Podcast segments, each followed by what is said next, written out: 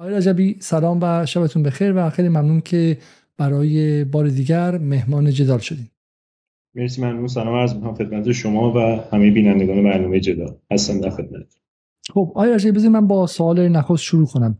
این یاک 130 چی هستش؟ چه کارکردی داره و اصلا چه اهمیتی داره؟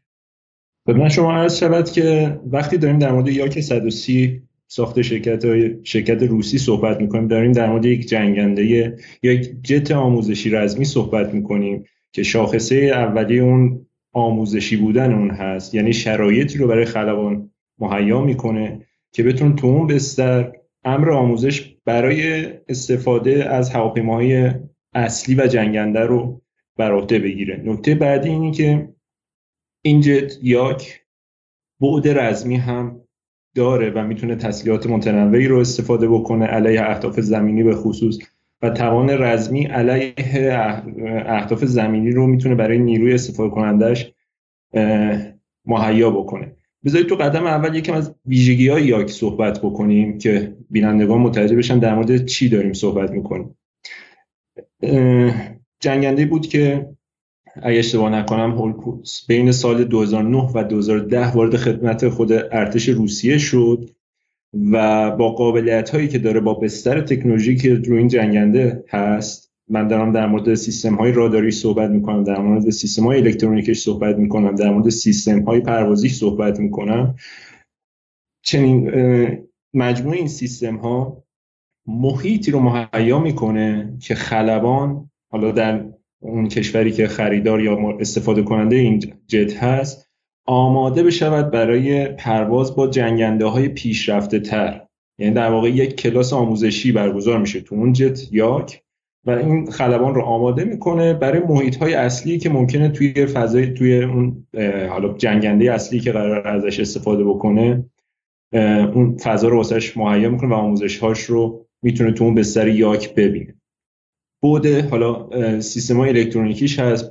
تو برخی گزارش ها اومده بود که به نوعی اولین جت روسی بود که از سیستم های الکترونیکی حالا کابین تمام گلس استفاده می‌کنه. یه اصطلاح نظامی است که یعنی اینکه تمام اطلاعات پروازی هم از حالا عوارض زمین رادار تسلیحات تمام اطلاعاتی که خلبان نیاز داره به صورت دیجیتالی و نه به صورت چون در جنگنده های مثلا قدیمی تر ما داریم که به صورت حالا غیر دیجیتالی با ها و مجموعی از اقربا احتمالا دوستان دیده باشن توی کابین برخورد می‌کنن. ولی در مورد یاک و جنگنده های نسل 4 نسل 5 چنین چیزی نیست. اطلاعات خیلی سریعتر در اختیار خلبان قرار می‌گیره. نکته جالبی که یاک رو کمی متمایز می‌کنه این که سیستم پروازی اون مطابق است با سیستم های پروازی جنگنده های نسل نوین.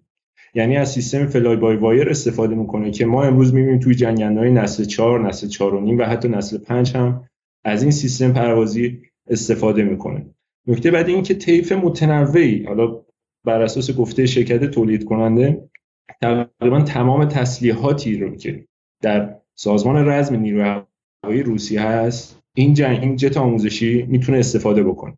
مجموع این مباحث سلاحایی که می‌تونه استفاده بکنه سیستم های پروازی سیستم های دیجیتالی که روی این جت آموزشی سوار هست بستر بسیار خوبی رو مهیا می‌کنه برای خلبان هایی که می‌خوان روی جت ها و جنگنده های نسل نوین پرواز بکنن.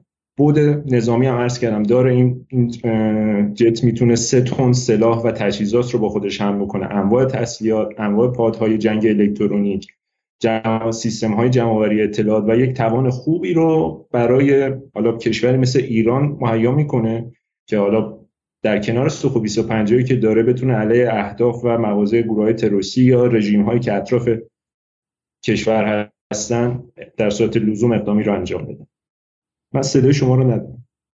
من یه عذرخواهی کنم از مخاطبان مثل این دو سه دقیقه اولی که من صحبت کردم کلا صدای من نبوده و ما مجبوریم که اون تیکارا حذف کنیم. من مقدمه چیدم در مورد برنامه و حالا مسائلی گفتم که دیگه در طی برنامه بهش اشاره می‌کنم و الان ما بر نمیگردیم. بسیار خوب.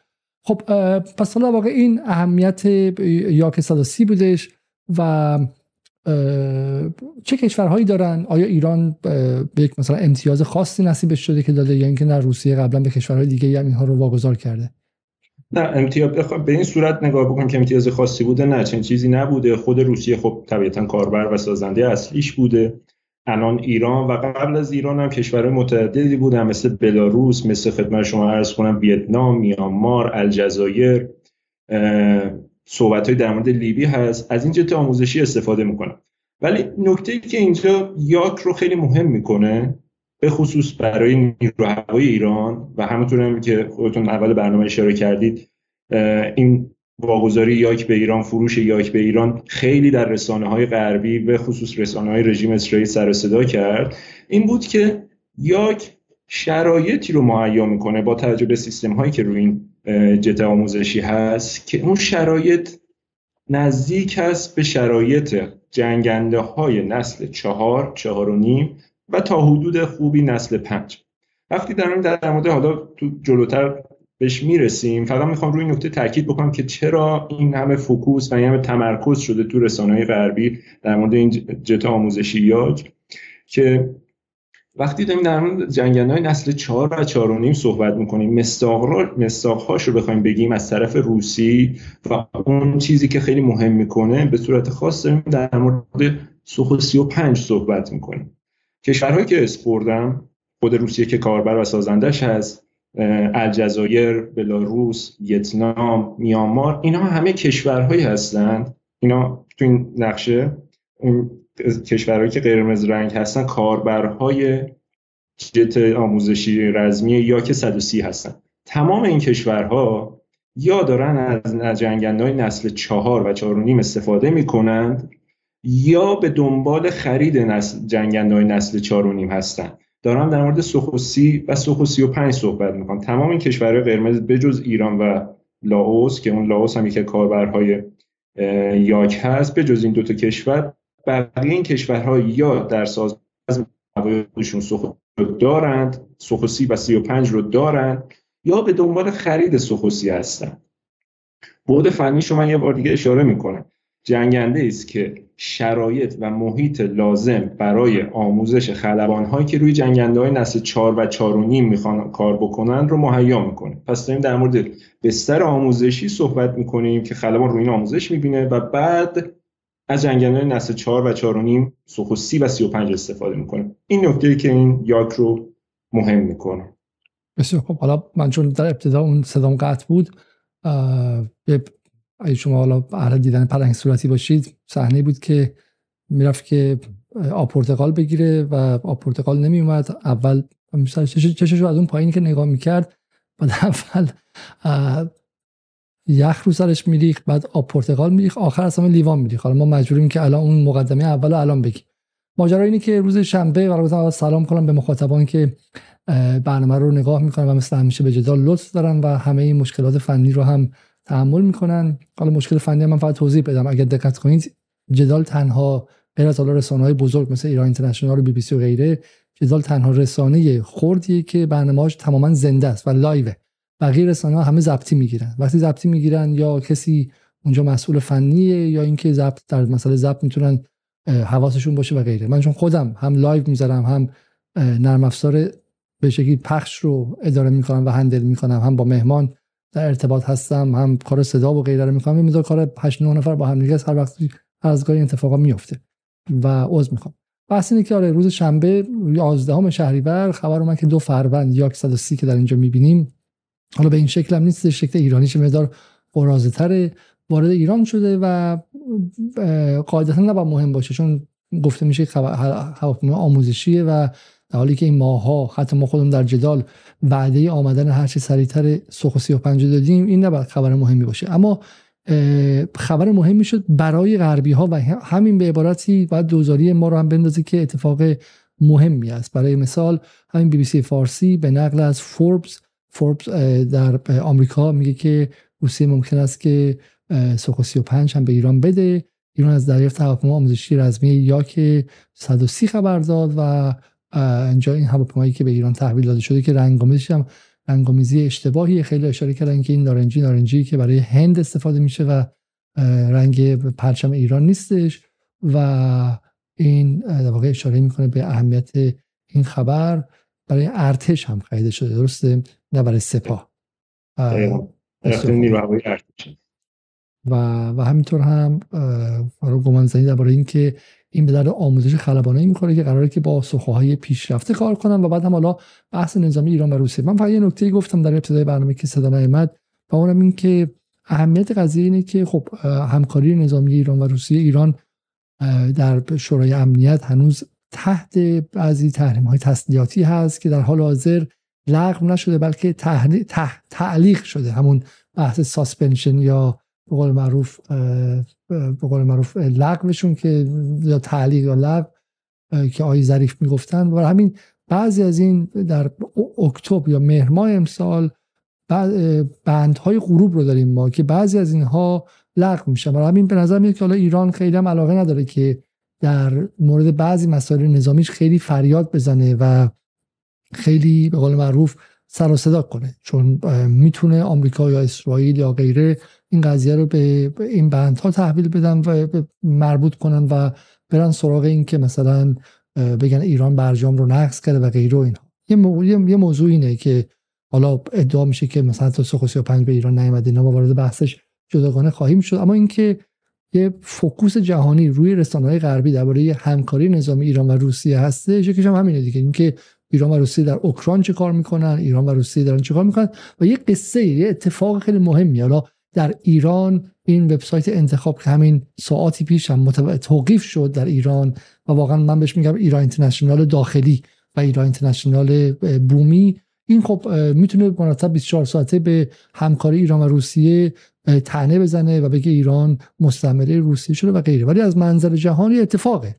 همکاری نظامی ایران و روسیه هم هستش. همونطور ما بارها گفتیم مستعمره روسیه شدن ایران نیستش و برعکسش هم نیستش. این دو تا کشور هر دوشون در بعضی مسائل نظامی دست بالا رو دارن و به تکنولوژی های دسترسی دارن که اون یکی نداره و با همدیگه اوورلپ دارن همپوشانی دارن و دارن با هم همکاری می‌کنن. من از شما تقاضا می‌کنم که اگر فارسی می‌خونید لطفا به کلمه هم و کلمه کاری دقت کنید خب که در انگلیسی بهش میگن کو اپریشن که متعلق به دو نیروی تقریبا هم سان و هم لول هستش نه اینکه یکی بالا باشه و یکی دیگه پایین باشه. خب و این همکاری هم زیر ذره هستش و غیره. خب بریم روی خود خبر خبر فوربس و از خود فوربس بخونیم. به من بهتر از بی بی سی فارسی بعد بعد میگه که ایران reportedly received Russian jets but they aren't the long sought after Su-35 flanker.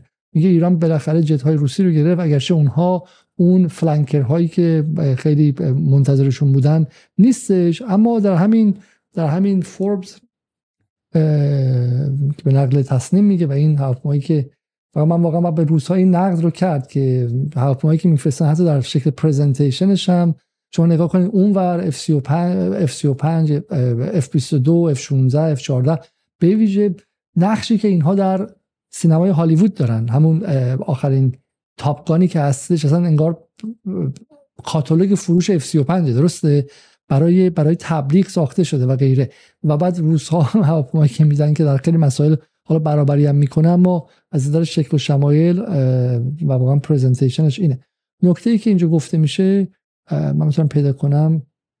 خب اینهاش while uh, these trainers which can also serve as light combat aircraft این آموزش هایی که می‌تونن به عنوان جنگنده های سبک و از استفاده شن اصلا قابل مقایسه با 35 نیستن. اما تحویل دادن اونها ممکنه که نشانه باشه که روسیه بالاخره قراره که اون جت های اصلی رو هم در تاریخ دیرتر به ایران تحویل بده. در واقع این یه خبر خیلی خیلی مهمی بود که میگم این فضای سیاسی جهان رو تقریبا بلافاصله بهش واکنششون داد. این هم که همین خبر در آسوشیتد پرس و این هم اورشلیم پسته که در واقع تهدیدی برای امنیت اسرائیل قضیه رو می‌گیره و این هم اگه من اشتباه نکنم بله بله ایران از مید کامبت ترینر راشن میز تو فلان وبسایت تایمز آف اسرائیل این بله بله تایمز آف اسرائیل این و و این هم که وی او و در اصل می‌بینیم که میگم خبر خبر خبر خیلی مهمی بودش اما بریم سراغ سراغ بخش بعدی خبر و اینکه ایران چه استفاده می‌تونه از این بکنه و شما هم گفتیم پس برای آموزش خلبانان نسل خلبانانی که می‌خوان پشت هواپیمای نسل چهار و چهار و نیم یا پنج بشینن. درسته؟ دقیقا.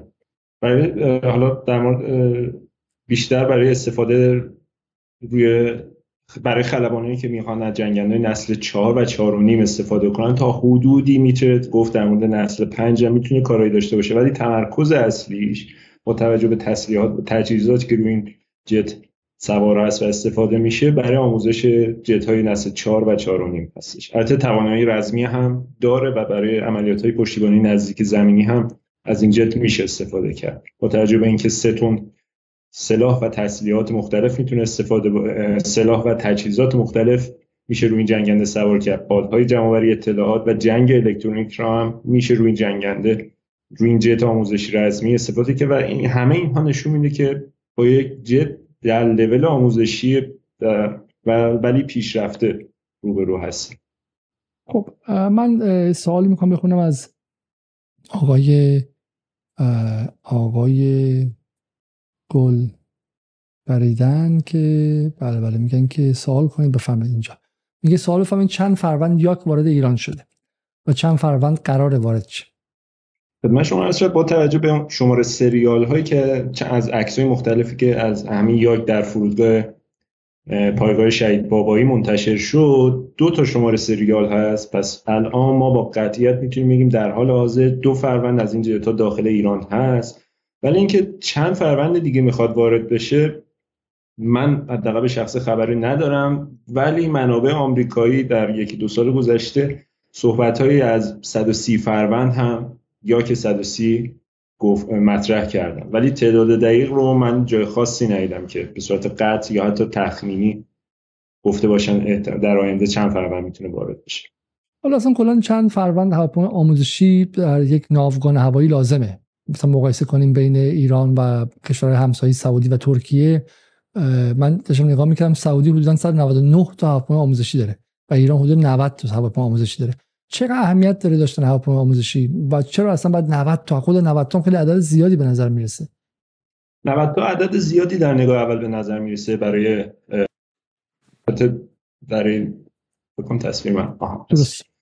خدمت شما عرض شود که تعداد بالای جنگنده آموزشی جت های آموزشی که شما در نیرو هوایی عربستان می‌بینید و حتی نیرو هوایی ترکیه به عنوان حالا دو تا از رقیب های منطقه جمهوری اسلامی ایران اینها نشانگر تعداد بالای جنگنده های نیرو هوایی این دو تا کشور هستند اوکی. یعنی شما در دارید در واقع من مقایسه دارم انجام میدم بین جنگنده جنگنده.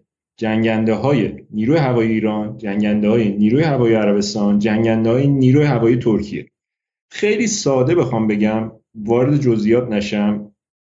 برنامه رو با اعداد ارقام زیاد شلوغ نکنم. نیروی هوایی ایران طبق گزارش های رسمی که گزارش منابع غربی اینجوری بگیم که ممکنه عددها مقداری پس و پیش باشه ولی کلیت عدد درسته است. چیزی هلوش 195 تا 200 فروند جنگنده داره. جنگنده و بمفکن اوکی. یعنی و از این تعداد مثلا به صورت خاص بخوایم بگیم چیزی هلوش سی فروند F14 فعال داره. حالا مقادیری چند هلوش مثلا شاید بتونیم بگیم 60 فروند کلا فانتوم داره F4 داره. بین سی تا 45 حدودا سی فروند یا شاید هم کمتر. حالا جنگنده های و بمفکنه مختلف مثل میگ 29 سوخو 24 سوخو 25 داره و حالا اینا ماموریتشون فرق می‌کنه. اینا همه نسل جنگنده اینایی که اسپردن همه نهایتا در بهترین حالت خودشون اولین نسل در رده جنگنده های نسل 4 هستن. مثل شاید بت شاید بتونیم مثلا به F14 رو بگیم. ولی بقیه مثلا حالا میگ 29 هم در رده جنگنده های اولیه نسل 4 حساب میشه ولی فانتوم مثلا در رده جنگنده نسل 3 حساب میشه. این تعداد رو داشته باشید و این کیفیت رو. ما در مقابل مثلا نیروی هوایی عربستان رو داریم یا نیروی هوایی ترکیه رو داریم. ترکیه به تنهایی چیزی هلوش 200 فروند جنگنده حدودا F16 دی داره نسل 4 عربستان در یک فقره من می‌خوام فقط اشاره بکنم 207 فروند F15 سی داره. نسل 4 بلوش 80 فروند یوروفایتر داره. نسل 4 و شما مقایسه بکنید با نیروی هوایی ایران که تازه جنگ یک جت آموزشی رو به خدمت گرفته. اینها اینایی که می‌بینید جنگندهای نیرو هوایی عربستان هستن. حالا شما روی رنگامیزی ها خیلی حساس هستید. اینجا نشون میده که طرف آمریکایی حداقل خیلی با سلیقه تر جنگندهاش رو تحویل میده تا طرف روسی.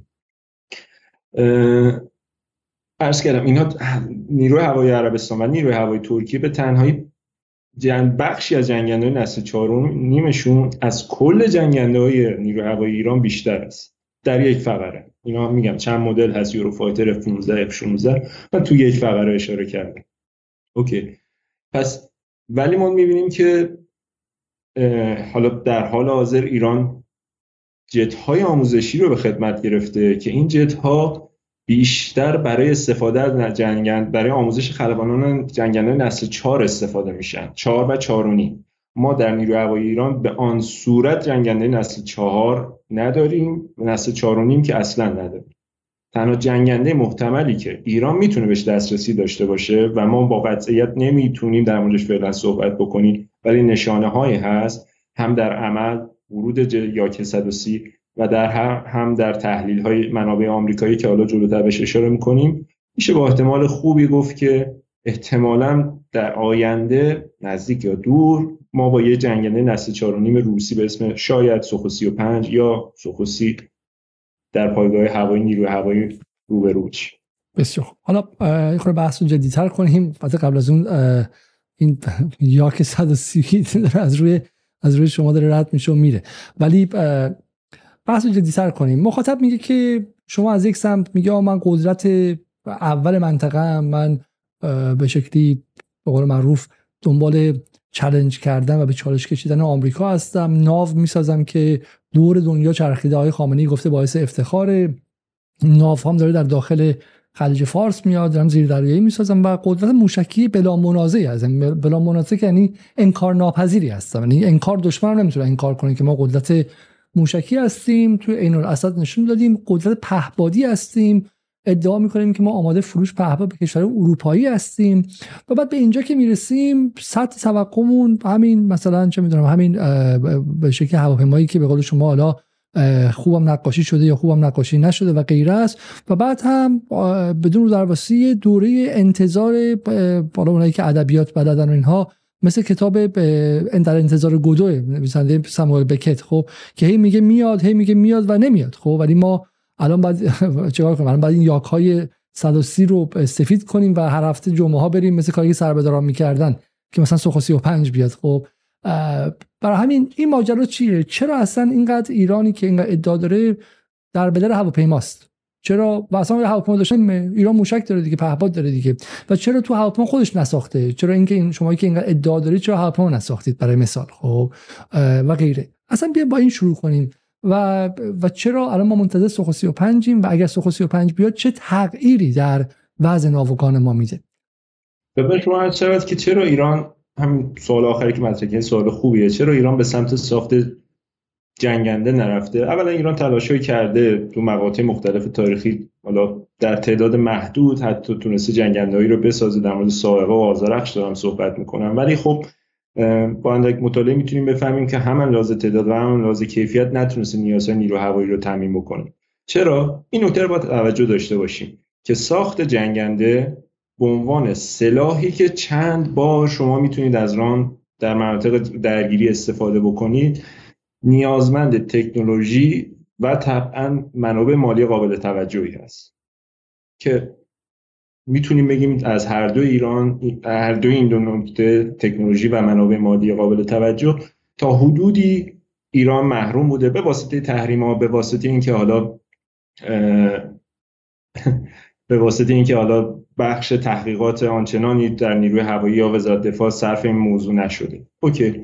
ولی نکته که اینجا میشه بهش اشاره کرد و به نظر من نکته مهمیه که ایران دست بسته نشسته اینجا.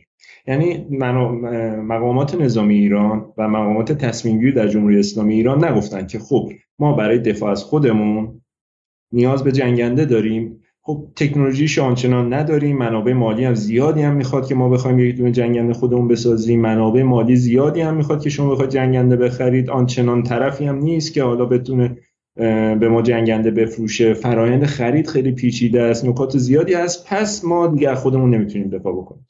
اوکی. ایران این کارو نکرد. به جای ایران روی صنعت و تکنولوژی موشکی و پهپادی خودش سرمایه گذاری کرد. که الان داریم می‌بینیم در سطح منطقه در حوزه موشکی و در حوزه پهپادی و حتی می‌تونیم در بگیم در سطح جهان توان خوبی رو جمهوری اسلامی ایران داره در زمین موشکی در واقع اون خلای نظامی خودش تو بحث نبود جنگنده رو تونسته تو بحثش شیفت کرده سیستم رو از یک زاویه دیگه به مقوله امنیت نگاه کرده و تونسته با سرمایه گذاری و ساخت موشک و ساخت پهباد بخش قابل توجهی از این خلل رو پر بکنه و امنیت خودش رو تعمین بکنه و حتی توان بازدارندگی ایجاد بکنه. اوکی. ولی بازم تاکید می‌کنم در هیچ جنگی در هیچ لولی از امنیت شما نمی‌تونید بگید که من موشک دارم پس قطعا دیگه نیازی به جنگنده ندارم. من پهپاد دارم پس قطعا من نیازی دیگه به جنگنده ندارم. اوکی. اینها مکمل امنیت هستند ولی میگم در حال حاضر به دلیل محدودیت هایی که در سطح مالی در سطح تکنولوژیک هست ما ایران شیفت کرده رو بحث موشکی و پهپادی. تا حدود خوبی هم این سیستم تا حدود بی‌نظیری هم حتی بتونیم بخوایم بگیم تونسته تو این حوزه پیشرفتی داشته باشه. این نکته خیلی مهمیه و من می‌خوام مخاطبا اینو دقت کنم و تاکید کنم. چون سال هاست که میگن که ایران چرا این کارو می‌کنه. ایران چرا سمت هسته ای رفته؟ ایران اصلا چرا با حزب الله رابطه داشته باشه؟ ایران چرا با موشک بسازه؟ ایران چرا؟ ایران چرا و ایران چرا؟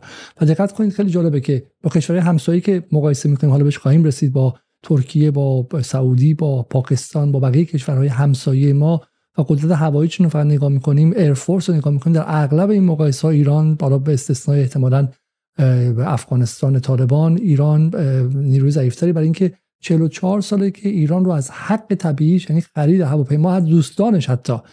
آمریکا میگه هواپیمای خودم نمی‌خوام بفروشم بهت حقت خودت ساختی زحمت کشیدی با اینکه تو لاکت مارتین تو چه می‌دونم اف 14 تو و غیره نمی‌خوای به رقبا و دشمنات بفروشی.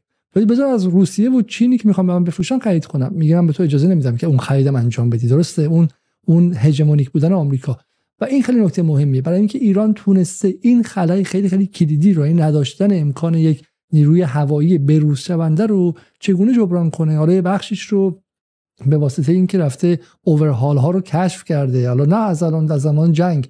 من یه مصاحبه می‌دیدم از آقای از این نعمتزاده. نعمتزاده ای که حالا خیلی از ماها به شکلی الان امروزشون می‌بینیم که یه پیرمرد با یک دختر خانم دختری که به راندخاره و خودش هم میگن پیرمرد هزار میلیارد تومنیه و در این شکل شمایل به عنوان یک از وزرای میلیارد سوپر میلیاردر به شکلی رفسنجانیسم می‌بینیم. ولی توی خاطره ای که تازگی در یک مصاحبه داره در یک سخنرانی میگه از دهه 60 تعریف می‌کنه که این F14 رو گمانم یا F4 رو آوردن و گفتن که اینا قطعاتش کار نمی‌کنه و هیچ راهی ما نداریم و چگونه همون نعمتزاده با کمک مهندسان داخلی میان قطعه رو بازسازی و تولید می‌کنن و باور نکردنی. یعنی ایران اومده کارهای عجیبی کرده. از زمان جنگ به این سم زیر اختزاز زیر فشار. میگن اجبار مادر اختراع دیگه. درسته؟ و و در کنارش هم با بقیه این اتفاقات اومد جبران کرد. و همین شما می‌تونی مثل آقای تاجزاده بگی آقا ایران چرا موشک بالا 2000 تا داشته باشه؟ چرا؟ برای اینکه ایران F22 نداره F35 نداره F16 نداره F14 نداره F14 قدیمی و بهش هواپیمای نسل 4 ندادن. چرا ایران حزب الله حماس این چیزایی که میگن که ایران چرا ازشون دفاع می‌کنه این سالها اون مجموعه بالها و ابزارهای دفاعی ایرانی که جبران کرده این زورگویی و قلدری غیر قانونی و غیر مشروع آمریکا رو که نداشته ایران خیلی از سویه های دفاعی طبیعیش رو همپای همسایگانش به روزرسانی کنه. دقت کنید. و باز هم میشه گفت که تا همین لحظه هم قدرت دفاعی قدرت نظامی ایران دفاعی است. این نکته خیلی خیلی نکته کلیدیه که ایران همچنان قدرت تهاجمی نیستش. این قدرت نیست مثلا برای کشور دیگر بخواد اشغال کنه و غیره. هنوز هم قدرت دفاعی و بازدارنده است و این نکته که ما باید واقعا بهش افتخار کنیم. یعنی توان نظامی ایران توان نظامی آمریکا نیست که می‌تونه بره باش مثلا یک کشور دیگر رو ده هزار که اون طرفتر به خاک بماله و یه میلیون نفر رو بکشه. توان نظامی بازدارنده یکی دشمنان رو از چشم طمع داشتن به داخل ایران باز میداره و این چیزی که نه ایرانی ها هر ملتی باید بهش افتخار کنه. فرانسوی هم قدرت نظامی داشته باشن که باش نرن آفریقایی بکشن و الجزایری بکشن و چه می‌دونم مردم دنیا رو نابود کنن بلکه از مردم خودشون دفاع کنن. این مشروعه و از ابتدای تاریخ هم مشروع بوده. خب این نکته رو برسیم به اینجا. اما برسیم سر رابطه ایران و روسیه. در حالی که خارج از ایران بحث سخست 35 ها خیلی مورد رصد بوده که ببینن ایران روسیه چقدر به هم نزدیک میشن. در داخل ایران در یک باز تولید و بازسازی رضایل سنتی تاریخ ایران مثل اون چیزایی تو فیلم فارسی ها از مثلا مادر شوهر و خواهر شوهر و این چیزا بودش که نگاه کن روسیه بهت نداد خاک تو سرت کنم. ببین روسیه حق تو گرفت پهباد تو گرفت ولی به سوخو 35 نداد و غیره. ابزار به قول من میگم politics of چزوندن سیاست چزوندن. و خب، چزوندن انگار مثلا عرصه سیاست های بین کشورها عرصه خاله بازی و عمو بازی و به قول معروف خاله زنک و عمو مردک بازی ها این بازی هاست. خب و همون ها رو بازتولید کردن برای اینکه ذهنشون از اونجا فراتر نمیره. امروز خبر اومده بود که چین در بریکس حالا که بریکس رو همه جوره زدن. اول گفتن که ایران که راه نمیدن ایران خاک تو سر سعودی اول راه دادن نگاه کنین سعودی از ما جلو زد بعد دیدن ایران ثبت نام کرد گفتن اصلا مهم نیست بریکس رفتن قاطی یه سری آشغالا. بعد گفتن که به شکلی سعودی اصلا پس فرستاده نامه رو باز نکرده پس فرستاده. امروز انتخاب زده بود که چین تا لحظه آخر سعی کرده که ایران عضوش نشه. حالا ایران عضوم شده ها. او عضوم شده مثل کسی که میگه آقا فلانی باید ازدواجم کرد صد بچم داری؟ ولی من می‌دونم تا روز خواستگاری می‌گفت من نمی‌خوام شم زن این شم اصلا باور تصور اینها از سیاست بین الملل انقدر سخیف و انقدر نازله که آدم آدم آدم گریش می‌گیره. خب، چین تا لحظه آخر سعی کرده که ایران عضو بریکس نشه. حالا به همین شکل هم بحث سخو 35 ها وارد یک لایه از جنگ داخلی و سبوتاژ های سیاست روز و جناهی در ایران شد. درسته؟ و بریم ببینیم که چه کسی این رو شروع کرد. یکی از جاهای خیلی مهمی که این قضیه شروع شد بحث بله بله بله بحث سایت دیپلماسی ایرانی بود که توسط آقای خرازی صادق خرازی اداره میشه و به نظر من دیدنش خالی از لطف نیستش. این سایت آقای صادق خرازی اجازه استراتژیست های این سیاست غرب گرایانه است و با دقت رصدش کنید به ظریف و به دولت روحانی هم نزدیکه. میگه که این, این, این رو در 18 مهر 1401 نوشته درسته؟ مال الان هم نیستش. مال حدودا یک سال پیش 18 مهر 1401 من دارم آبی می‌کنم شما می‌تونید ببین و میگه که آیا تهران به امید خرید سوخا 35 به روسیه پهپاد داده. این رو در ذهن چیدن در مهر 1401 که ایران به روسیه پهپاد داده. خب پهپادها به روسیه دست بالا رو داده. غرب میگه که خیلی خیلی کمک کرده روسیه رو از باطلاق اونجا کشیده بیرون چون بالاخره جنگ رو ارزون کرده و ما می‌دونیم که پهپادهای ایران یک اتفاقیه یک پارادایم شیفتیه در, در امور نظامی. این برنامه ما با پژمان مدنی زاده رو ببینید. در این مورد خوب توضیح میده. و میگه که ایران پهپاد داده که روسیه رو نجات داده. چرا؟ این بارتر بوده این مبادله پای پای بوده. چرا روس ها پس اون بخش خودشون رو توی معامله انجام ندادن؟ چرا روس ها به ایران سوخ 35 ندادن؟ و این شروع میشه روی این ساخته میشه. حالا 35 نیامد حالا حملات شروع میشه و هر لحظه به بهانه ای میان میگن که به شکل ایران سرش کلاه گذاشته و جمله که استفاده میشه من به نظرم برم روی روزنامه شرق برای اینکه به شما این جمله که استفاده میشه رو نشون بدم. و شرق میگه که بتونم اینجا. بله بله. شرق میگه که سخو بی سخو. خب؟ و جمله بندی شرق شما دقت کنید میگه پرونده فروش سخو از روی سوی روسیه به ایران موضوعی که در روند تحولات سیاست خارجی هر از گاهی باز بسته میشه. به تازگی دوباره این مسئله به محافل سیاسی و رسانه‌ای بازگشته. علت این بازگشت هم به اظهارات وزیر دفاع و پشتیبانی نیروهای مسلح باز میگرده. خب؟ و غیره و غیره.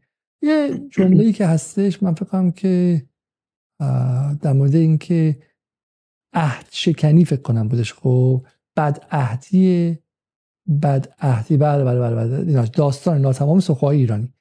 میگه به نظر مثل داستان ناتمام فروش سخو به ایران از روسا به بلندای تاریخ بد عهدی این کشور باشد. اکنون سریال این, این سریال این بد عهدی ها به قسمت سخو 35 رسیده.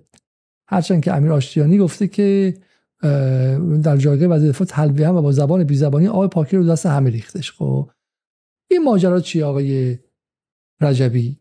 و آیا سخو قرار بود ایران قرار بود که به روزها پهپاد بده و روزها به ایران سخو بدن و روزها بد عهدی کردن؟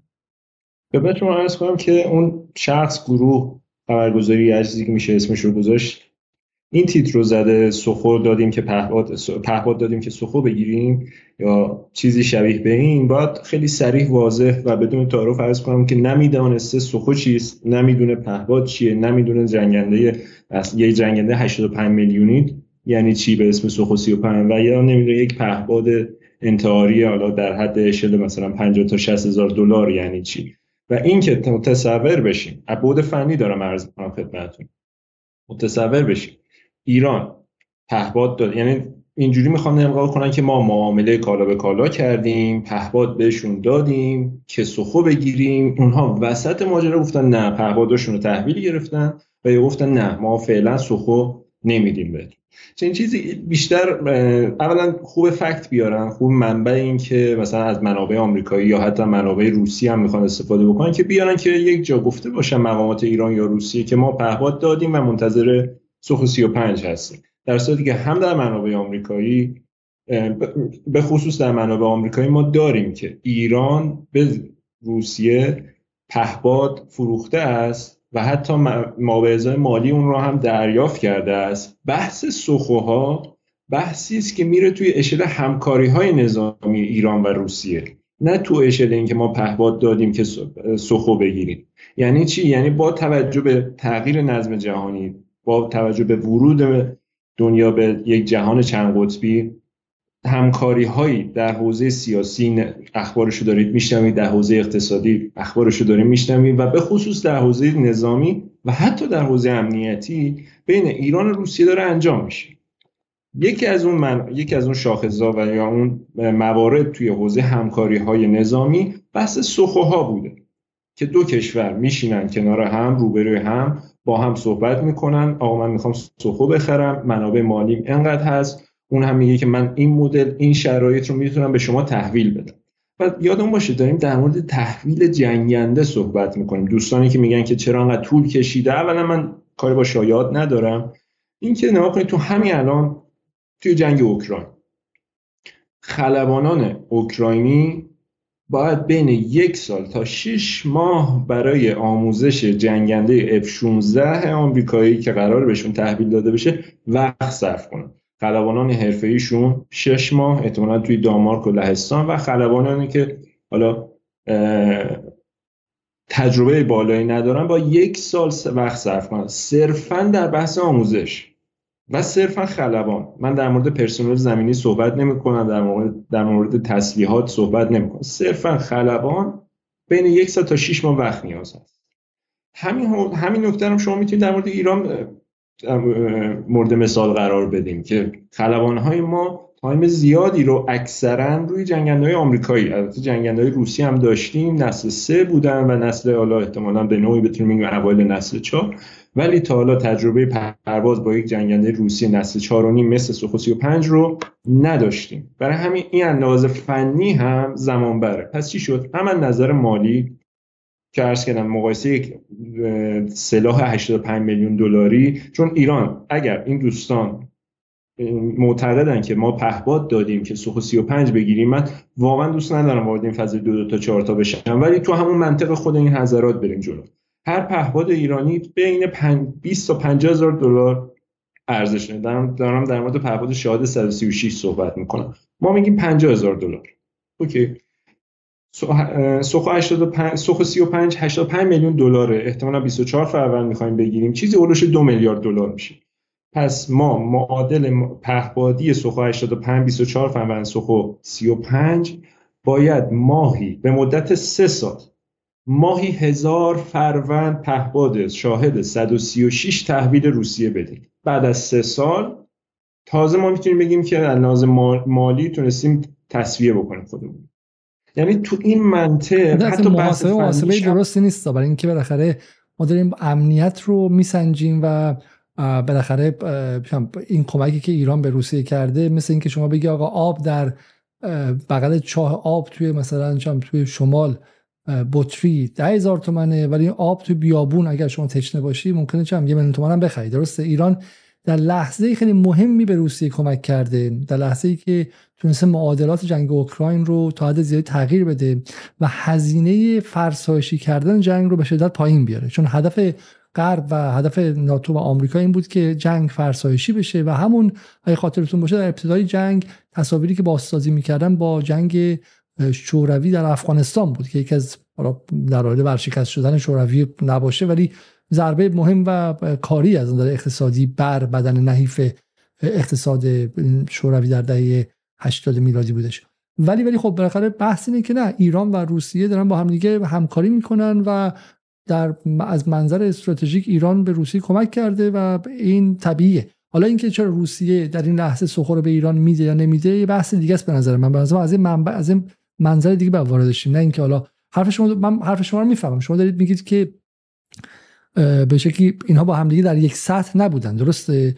یعنی اینکه حالا ما چون سطح همکاری های نظامی ایران و روسیه فزاینده داره نزدیکتر و نزدیکتر میشه و واقعا از نظر نظامی و این دو رو ما متحد استراتژیک بنامیم. حالا از منظر مناظر دیگه ممکن نباشه. ولی تو بحث نظامی و به جلوگیری از گسترش بیشتر ناتو اینها همکاریاشون دیگه غیر قابل کتمان و انکاره.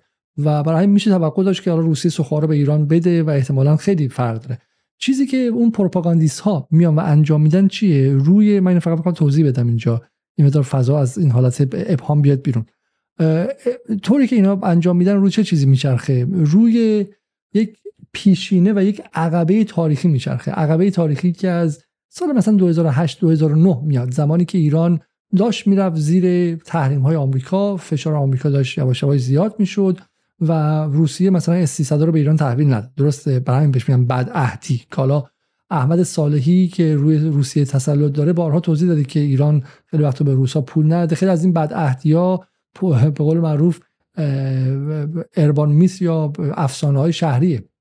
مثلا بد عهدی روس در راکتور اتمی بوشه رو احمد صالحی توضیح داد که روسا میگن که به ما حقوق نمی‌دادن و حقوق آخر ماهمون هم خیلی وقتا شش ماه شش ماه پرداخت نشد حقوق مهندسان روسی. و یکی از گلایه های روسا همیشه این بود که ایرانی ها با چشم آبی ها و موبورهای اروپای غربی مثل خارجی ها رفتار می‌خوان و رو سرشون می‌ذارن به ما که می‌رسه حقوقامون عقب میفته رفتارشون با ما درست نیست و یه جوری انگار ما سربار این قضیه بودیم. یعنی میگم حالا حتی کسی مثل الهه کولایی که استاد دانشگاه تهران و از اعضای مجمع تصمیم در واقع مجمع عالی شورای عالی اصلاح طلبانه اومد گفت بله خب بدنه تکنوکراسی ما دوست نداره با روس کار کنه دوست داره که با آمریکایی کار کنه با انگلیسی کار کنه چون تو غرب درس خونده تو اون دانشگاه درس خونده مثلا از روسیه خبر نداره. اما اینو بذاریم کنار. در سال 2008 2009 2010 2011 روس ها به ایران استیصد ندادن. و این فکته. حالا ایرانیان پولشو به موقع ندادن ایرانیام خیلی به روسا نرسیدن و غیره. در دوره روحانی هم که مثلا برای مسائل شاید کار نشد. اما یه اتفاقی هستش. اینه که ایران سال ایران و روسیه سال 2010 یعنی سال 89 با ایران روسیه سال 1402 یکی نیستن. روسیه اون موقع خودش رو سعی می‌کنه هنوز بخش از بلوک غرب بدونه و الان مقابل بلوک غربه.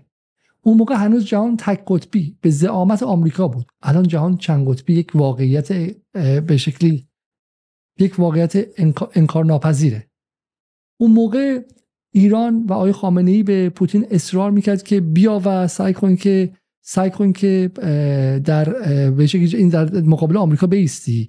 در حالی که در حالی که الان از یک زمانی به بعد این اتفاق عملا افتاد و روسیه وارد جنگ جنگ سوریه شد با ایران و هم همرزم ایران شد. وقتی که همرزم ایران شد یعنی یک میزانی از اطلاعات خیلی خیلی جدی رو با ایران رد و بدل کرده که اصلا فرای تصور من و شماست. یعنی چی؟ یعنی مثلا ایران و روسیه با همدیگه خط تلفنی مشترک دارن که دائم بازه. با همدیگه اطلاعات سری نظامی رو رد و بدل می‌کردن. داعش اونجاست. جبهت نصره اونجاست. نیروهای هوایی آمریکا اونجا و غیره. این خط هنوز باز هستش. برای همین بد عهدیه. حالا تو گیومه می‌ذارم. بد عهدیه به قول شما روسیه در سال 2008 2009 که از بله روسیه از تحریم آمریکا میترسید از تحریم ثانوی آمریکا میترسید نمی‌خواسته با آمریکا در بیفته. الان چین هم نمی‌خواد در بیفته. اون موقع رو شبیه سازی می‌کنن با وضعیت امروز و این رو اعمال می‌کنن به الان. پس الان هم اگه سخن نیاد مال بدعهدی روز هاست. و این یک حربه جنگ روانی کثیفه. خب؟ شما می‌تونید بیاید توضیح بدید که آقا چرا ما باید به غرب بچرخیم؟ با رابطه با روسیه خرابه. ولی این حرف جز جنگ روانی و جنگ رسانی هیچ چیزی نیست. یک دروغ تمام عیاره. خب. پس حالا برمیگردیم به بحث سخوها اینکه چرا سخوها به ایران تحویل داده نشده.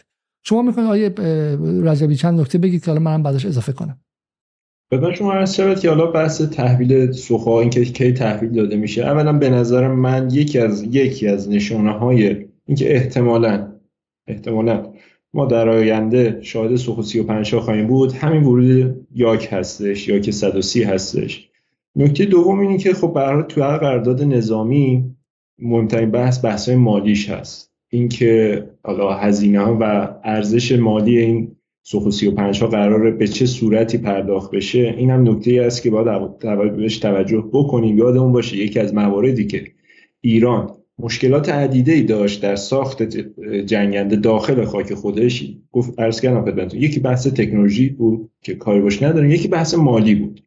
احتمالا شاید بتونیم اینجوری متصور باشیم. این مشکل مالی که تو ساخت جنگنده داخلی خودشون نشون داد احتمال خوبی بتونیم بگیم احتمال در خرید مثلا جنگنده نسل 4 و نیمی مثل سوخو 35 هم به نوع خودشون نشون ممکن است داده باشه. برای همین اگر دوستان حالا من خیلی دیدم تو فضای مجازی تایم تعیین کرده بودن که فلان روز میاد فلان هفته فلان ما اگر بخوایم برای اساس صحبت بکنیم این تاخیرها رو می‌تونیم با توجه به اون حالا محدودیت منابع مالی که در ایران هست رو به این مشکل مرتبط بدونیم که بارها هم گریبانگیر حالا متاسفانه صنعت نظامی ما شده و اینجا باید واقعا اعتراف کرد که یکی از مظلومترین بخش های دولت تو همه ادوار تو همه ادوار حالا بخش نظامی و به خصوص وزارت دفاع بوده که آقایون سر حقوق های آخر ماه یا بودجه پاشی ها توی وزارت های دیگه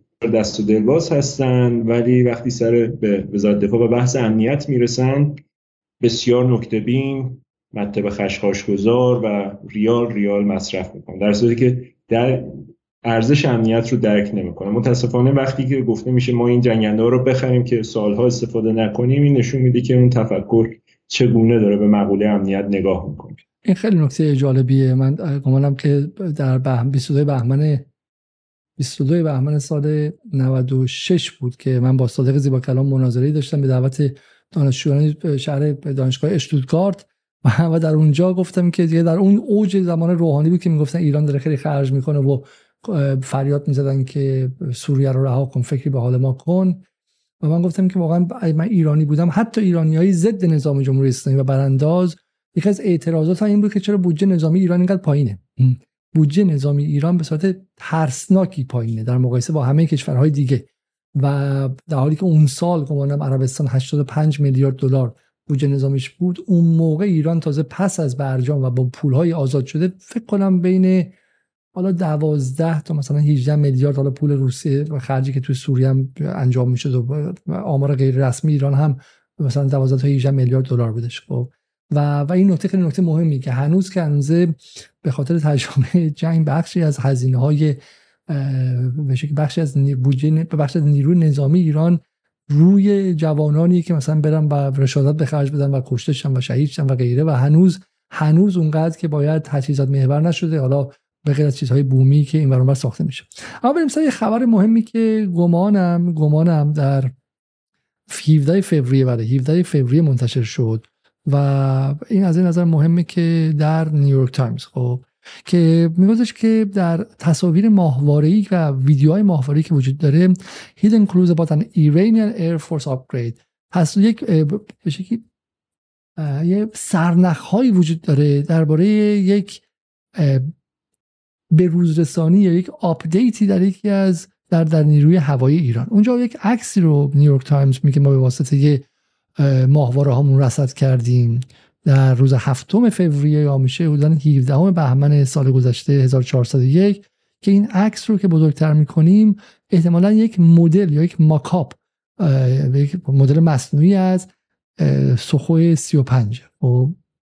و و این بر اساس ماکت هم که توی هواپیما بود اینا گفتن که این احتمالا دارن برای سوخ 35 به شکلی جا می‌سازن و غیره و حالا یک ویدیویی هم در اینجا بود که یک runway یا یک strip ی هم ایران در اینجا به وجود آورده که هواپیما بتونن بلند شن و یک excavation یا یک چیزی هم در دل کوهستان رفته. یک چیزی کندن و حفاری کردن که مثلا احتمالا آشیانه مخفی هواپیماها در اونجا باشه. خب برگردیم سراغ آقای مجید رجایی و ببینیم که نگاهش به این خبر نیویورک تایمز در 17 بهمن سال گذشته چیه.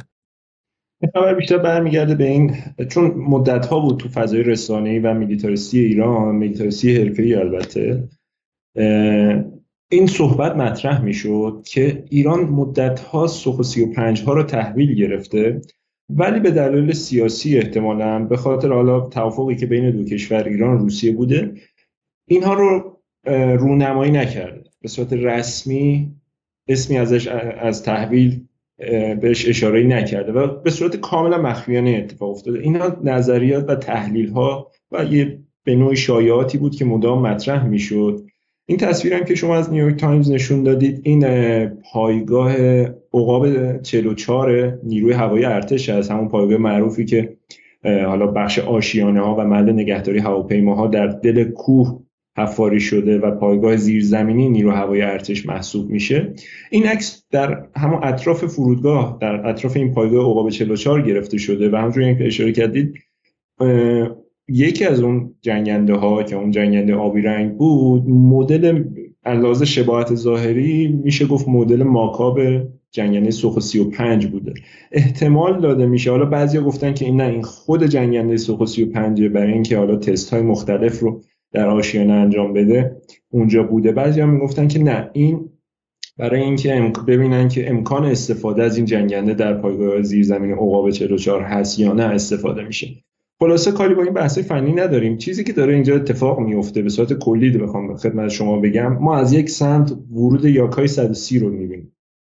جت های آموزشی که دارندگان هم در بر اساس ساختار و ویژگی های فنیش و هم بر اساس کشورهایی که این یاک 130 رو دارن پرنده و جت آموزشی هست که خلبانهایی که رو آموزش می‌بینند بعد از پایان دوره آموزششون سر از کاکپیت جنگنده های نسل چهار و نیمی مثل سوخو پنج در میارن. نکته نکته دوم ما ایرانی رو داریم که روابطش به خصوص در حوزه نظامی با روسیه در حال گسترش البته از گذشتم خرید فروش های نظامی داشتن الان به اوجش رسیده و با ورود این یاک 130 یاک 130 خب یک مثال بارز از این همکاری نظامی هست. در پرده بعدی یا تو بخش بعدی ما می‌بینیم که عکس ها و تصاویر منتشر میشه از یکی از پایگاه های به نوعی مخفی نیرو ارتش که یک پایگاه زیرزمینی هست که اونجا نمونه ماکاپ حالا یا شاید هم واقعی یک جنگنده احتمالا سوخو 35 رو می‌بینیم. همه این سه مورد یاک همکاری نظامی چیزی که توی تصویر نیویورک تایمز هست می‌تونیم با احتمال بالایی بگیم که تو بود همکاری نظامی داریم به جای خوبی به اسم سوخو 35 می‌رسیم. بسیار خب حالا من یک سوال دیگه اینجا مطرح می‌کنم. از آقای عاشق وطن. یکی از مهمونتون بپرسین چرا همزمان با چین وارد مذاکره نمیشیم و جنگنده چینی نمی‌خریم؟ این سوال رو شما مد نظر داشته باشید. بریم یک ویدیو از کار خوب کاوش مدیا ببینیم. شما یک نفس تازه کنیم که برسیم به یک ربع پایان برنامه و برنامه امشب حدود مثلا یک ساعت و ربع 120 دقیقه است. ببینیم ببینیم که به سوخو 35 سر بزنیم و همینطور هم ببینیم که اهمیتشون برای ایران چه خواهد بودش. تا چند دقیقه به شما برمیگردیم. في خطوة تكشف عن واحدة من الخطوط العامة للتعاون العسكري الروسي الإيراني. القوات الجوية الإيرانية تستلم طائرة تدريب قتالية متعددة المهام روسية الصنع من نوع ياك 130 مصادر إعلامية إيرانية أفادت بأن طائرة التدريب الروسية الجديدة ستستخدم لتدريب الطيارين العسكريين الإيرانيين على نظم طائرات الجيل الرابع والخامس. وبحسب موقع شركة روزبورن إكسبورت للصناعات العسكرية تتميز هذه الطائرة بأنها متعددة الاستخدامات أي أنها تجمع بين المهام التدريبية والهجومية ضد أهداف جوية وأرضية. دخلت حيز الخدمة عام 2010 وهي قادرة على التحليق بارتفاع يفوق 12 ألف متر وتمتلك تسع نقاط لتعليق القذائف والأسلحة. ويربط متتبعون وصول هذه الطائرة إلى إيران بصفقة اقتناء طهران مقاتلات سو 35 الروسية من موسكو والتي تم الإعلان عنها في أبريل الماضي. البلدان اللذان يواجهان عقوبات غربية متتالية لا ينفكان يسعيان لتعميق تعاونهما العسكري. ترجمت أبرز مؤشراته في لقاء جمع قائد القوات البرية الروسية ونظيره الإيراني في موسكو اتفقا فيه على تعزيز الشراكة بين جيشي البلدين إلى جانب صفقة لا تقل أهمية تصنع بموجبها موسكو طرازات من الطائرات المسيرة الإيرانية فضلا عن المناورات البحرية المشتركة المتكررة بين البلدين. آنچه در مورد ما میگوید؟ خب تکی دیدیم که در برنامه عربی چگونه باش برخورد میکنن و در رسانه های داخلی چگونه باش برخورد میکنن؟ من میخوام یه نکته بگم. این وسط حالا به نظر من جالبه. چون ما بگم بیشتر از اینکه با خود خبر روبرو باشیم واقعا با پترن های جنگ روانی روبرو هستیم و با الگوهای جنگ روانی. این یکی شاید من به شما نشون بدم اینجا از کیهان لندن میگه چرا زور علی خامنه ای به گرفتن هواپیما و جنگنده از روسیه نمی‌رسه؟ اصلا جمله بندی رو شما دقت کنید. خب یعنی داره تناقضی می‌کنه. زورش نمی‌رسه. زورش نمی‌رسه که از روسیه. بعد اینا توی لندنن. و احتمالا اسپانسرشون مثلا چم آمریکا و وزارت خارجه آمریکا و این از کارفرمای خودشون. آخرین بار که گفته من با هواپیما می‌خوام بمباران کنم ایران و غیره مثلا چم 6 ماه پیش بوده. بعد اینا میگن که ما چرا زورمون نمی‌رسه که سلاح مثلا مهم روسیه رو ازش بگیریم مثل اینکه مثلا زور می‌خواد. یه نکته بعدی رو نگاهی کنیم. مثلا داخل کشور. حالا از اون خارج کشور بود و یک به قول معروف یک چی میگن یک عذری داشت. ولی اینایی که داخل کشورن خرید سخو این ببخش من این رو بتونم به شما نشون بدم.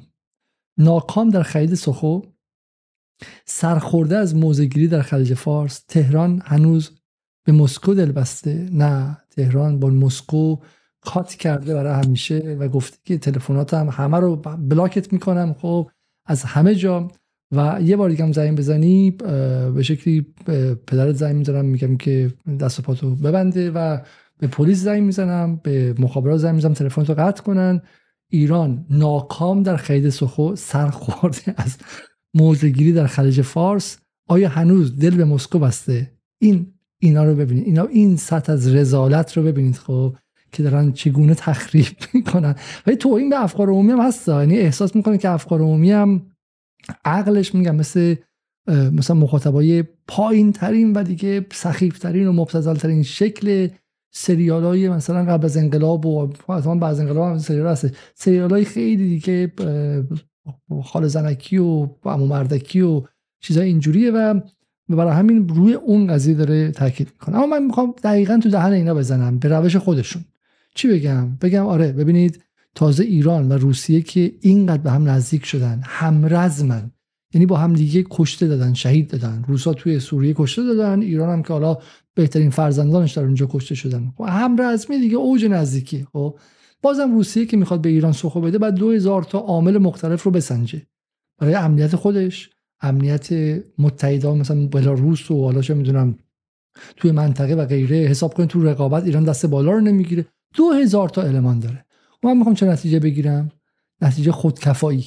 برای همینه که حتی وقتی شما نزدیکی ها اینجوری هم داری و باعث میشه که انزواد بشکنه که خیلی هم خوبه اما هیچ چیزی خودکفایی نمیشه. پس دم ایران گرم که از سال پنجاه و هشت رفت دنبال این که خودکفاشه و از در دوره جنگ تونست به خودکفایی پهپاد برسه به خودکفایی موشک برسه تانک بسازه. الان الان هواپیمای آموزشی داره می‌سازه داره ناو می‌سازه داره به شکلی رادارهایی می‌سازه که می‌تونن اینترسپت کنن و تداخل به شکلی مخابراتی به وجود بیارن با F35 های رادار گریز این خیلی اتفاقای مهمیه. خب پس دم ایران گرم که منتظر روسیه نشد منتظر چین نشد منتظر هیچ جای دیگه نشد و خودش ساخت. این خیلی نکته مهمه این چرا؟ چون شما باز الان داری رو سعودی رو تو سر ایران می‌زنی. میگی نگاه کن سعودی چقدر خوبه. رفته نوکر چین شده. رفته با چین هم قرارداد بسته. به چین گفته بیا بس من موشک بساز. نه برعکس ایران داره تو خاک روسیه براش پهپاد می‌سازه. می‌فهمی؟ اگه سعودی الان افتخار تو اینه که سعودی به چین گفته بیا تو خاک من برای من موشک بساز. الان افتخار ایرانی که ایران رفته تو خاک دومین کشور مهم تکنولوژیک نظامی در تاریخ جهان و داره تو خاک اون پهپاد می‌سازه. فرقش رو می‌فهمی اصلا این چی؟ فرقش اصلا می‌فهمی این چی؟ و این خیلی نکته مهمیه. اینه که راست میگین شما آقا روسیه هم وقتی می‌خواد به ایران سخو بده منافع ملی خودش رو نظر می‌گیره. مثل هر جای دیگه ای و طبیعی هم هستش. و تازه ما میگیم خیلی به هم نزدیک شدن و ما خوشحالیم از اینکه انزوا ایران بشکنه. با چین با روسیه با هند با هر کشور دیگه ای با برزیل با هر کشور آفریقای جنوبی هر کشوری که طلب سلطه و تمنای سلطه نداره ما می‌خوایم نزدیک شیم و همکاری هم هیچ گونه اشکالی نداره. ما دنبال انزوا نیستیم. ولی بحثمون اینه که همکاری یک چیزه ولی بازم در نهایت باید روی پای خود ایستاد و من امیدوارم که یک روزی که دور نباشه هواپیماهای ایرانی هم ببینیم. ولی خب ما می‌دونیم هواپیما یک چیز دیگه است. حالا از شما می‌خوام بپرسم چرا ایران هواپیما چینی نمی‌خره های رجبی؟ آیا چین اصلا قابل مقایسه است تکنولوژی هواییش با روسیه یا مثلا واقعا چین بخاطر دومین کشور بزرگ اقتصادی جهانه؟ غولیه که داره جی 5 می‌سازه آنتنای جی 5 می‌سازه که از آمریکا سرن. می‌دونید که از نظر ماشین الکترونیکی از آمریکا سره شرکت فورد یکی از اولین شرکت های تولید کننده ماشین در جهان الان خوشحاله که همکار joint venture شده با یه شرکت چینی. میگه ما می‌تونیم به این شکل تکنولوژی چینی ها رو به دست بیاریم. برای همین چین از نظر تکنولوژی امیدوارم برای ایرانیا قابل قبول باشه. ایرانیا اون بخشایی که خیلی استعمار دادن. ولی چین هم در قضیه هوایی و نظامی بازم همچنان به پای روسیه نمی‌رسه. می‌رسه؟ نه تو بحث تکنولوژی هوایی و تکنولوژی تسلیحاتی بخش قابل توجه از نیروی هوایی جنگنده های نیروی هوایی چین رو جنگنده های مهندسی معکوس شده خریداری شده از روسیه تشکیل میدن مثل سوخو 30 ها سوخو 25 ها سوخو ببخشید 27 ها این جنگنده بوده که تو برهه چین از خود روسیه خریده.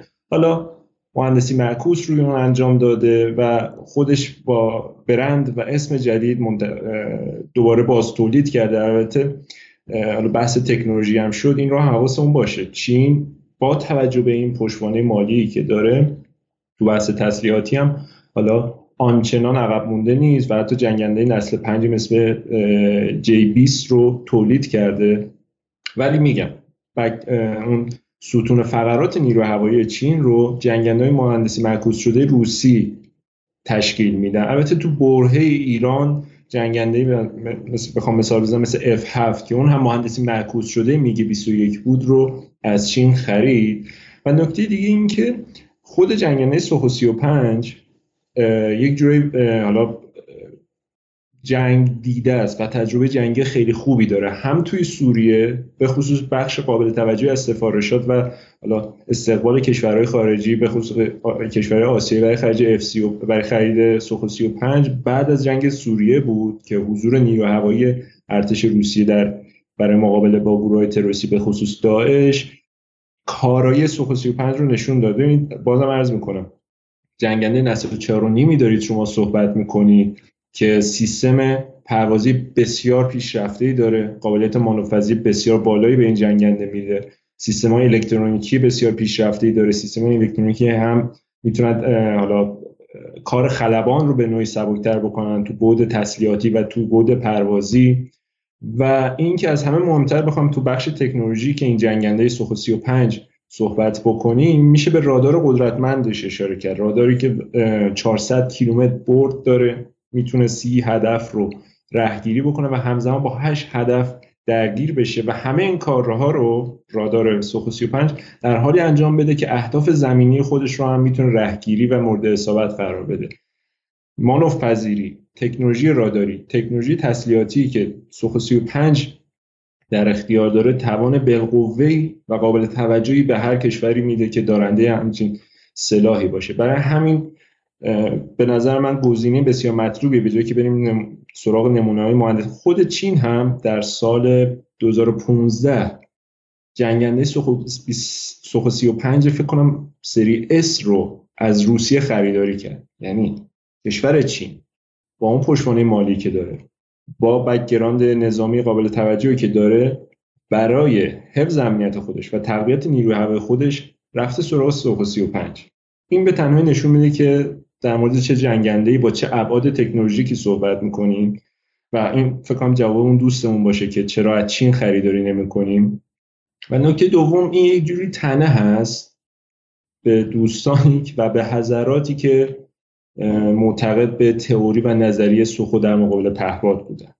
یعنی شما یک ابزار تسلیحاتی که مجموعه قابل توجه از تکنولوژی ها روی این سوار شده و این رو نه تنها نسل چار و نیم و چهار پلاس فراتر برده بلکه چون این جنگنده توی بندی نظامی چهار plus plus محسوب میشه یعنی از خود چهار و نیم هم پیشرفته تر محسوب میشه و یک جورایی حالا منهای بحث رادار گریزی که این جنگنده نداره تنه می‌زنه به تنه به جنگنده های نسل پنج. و میگم تنه می‌زنه دوستان.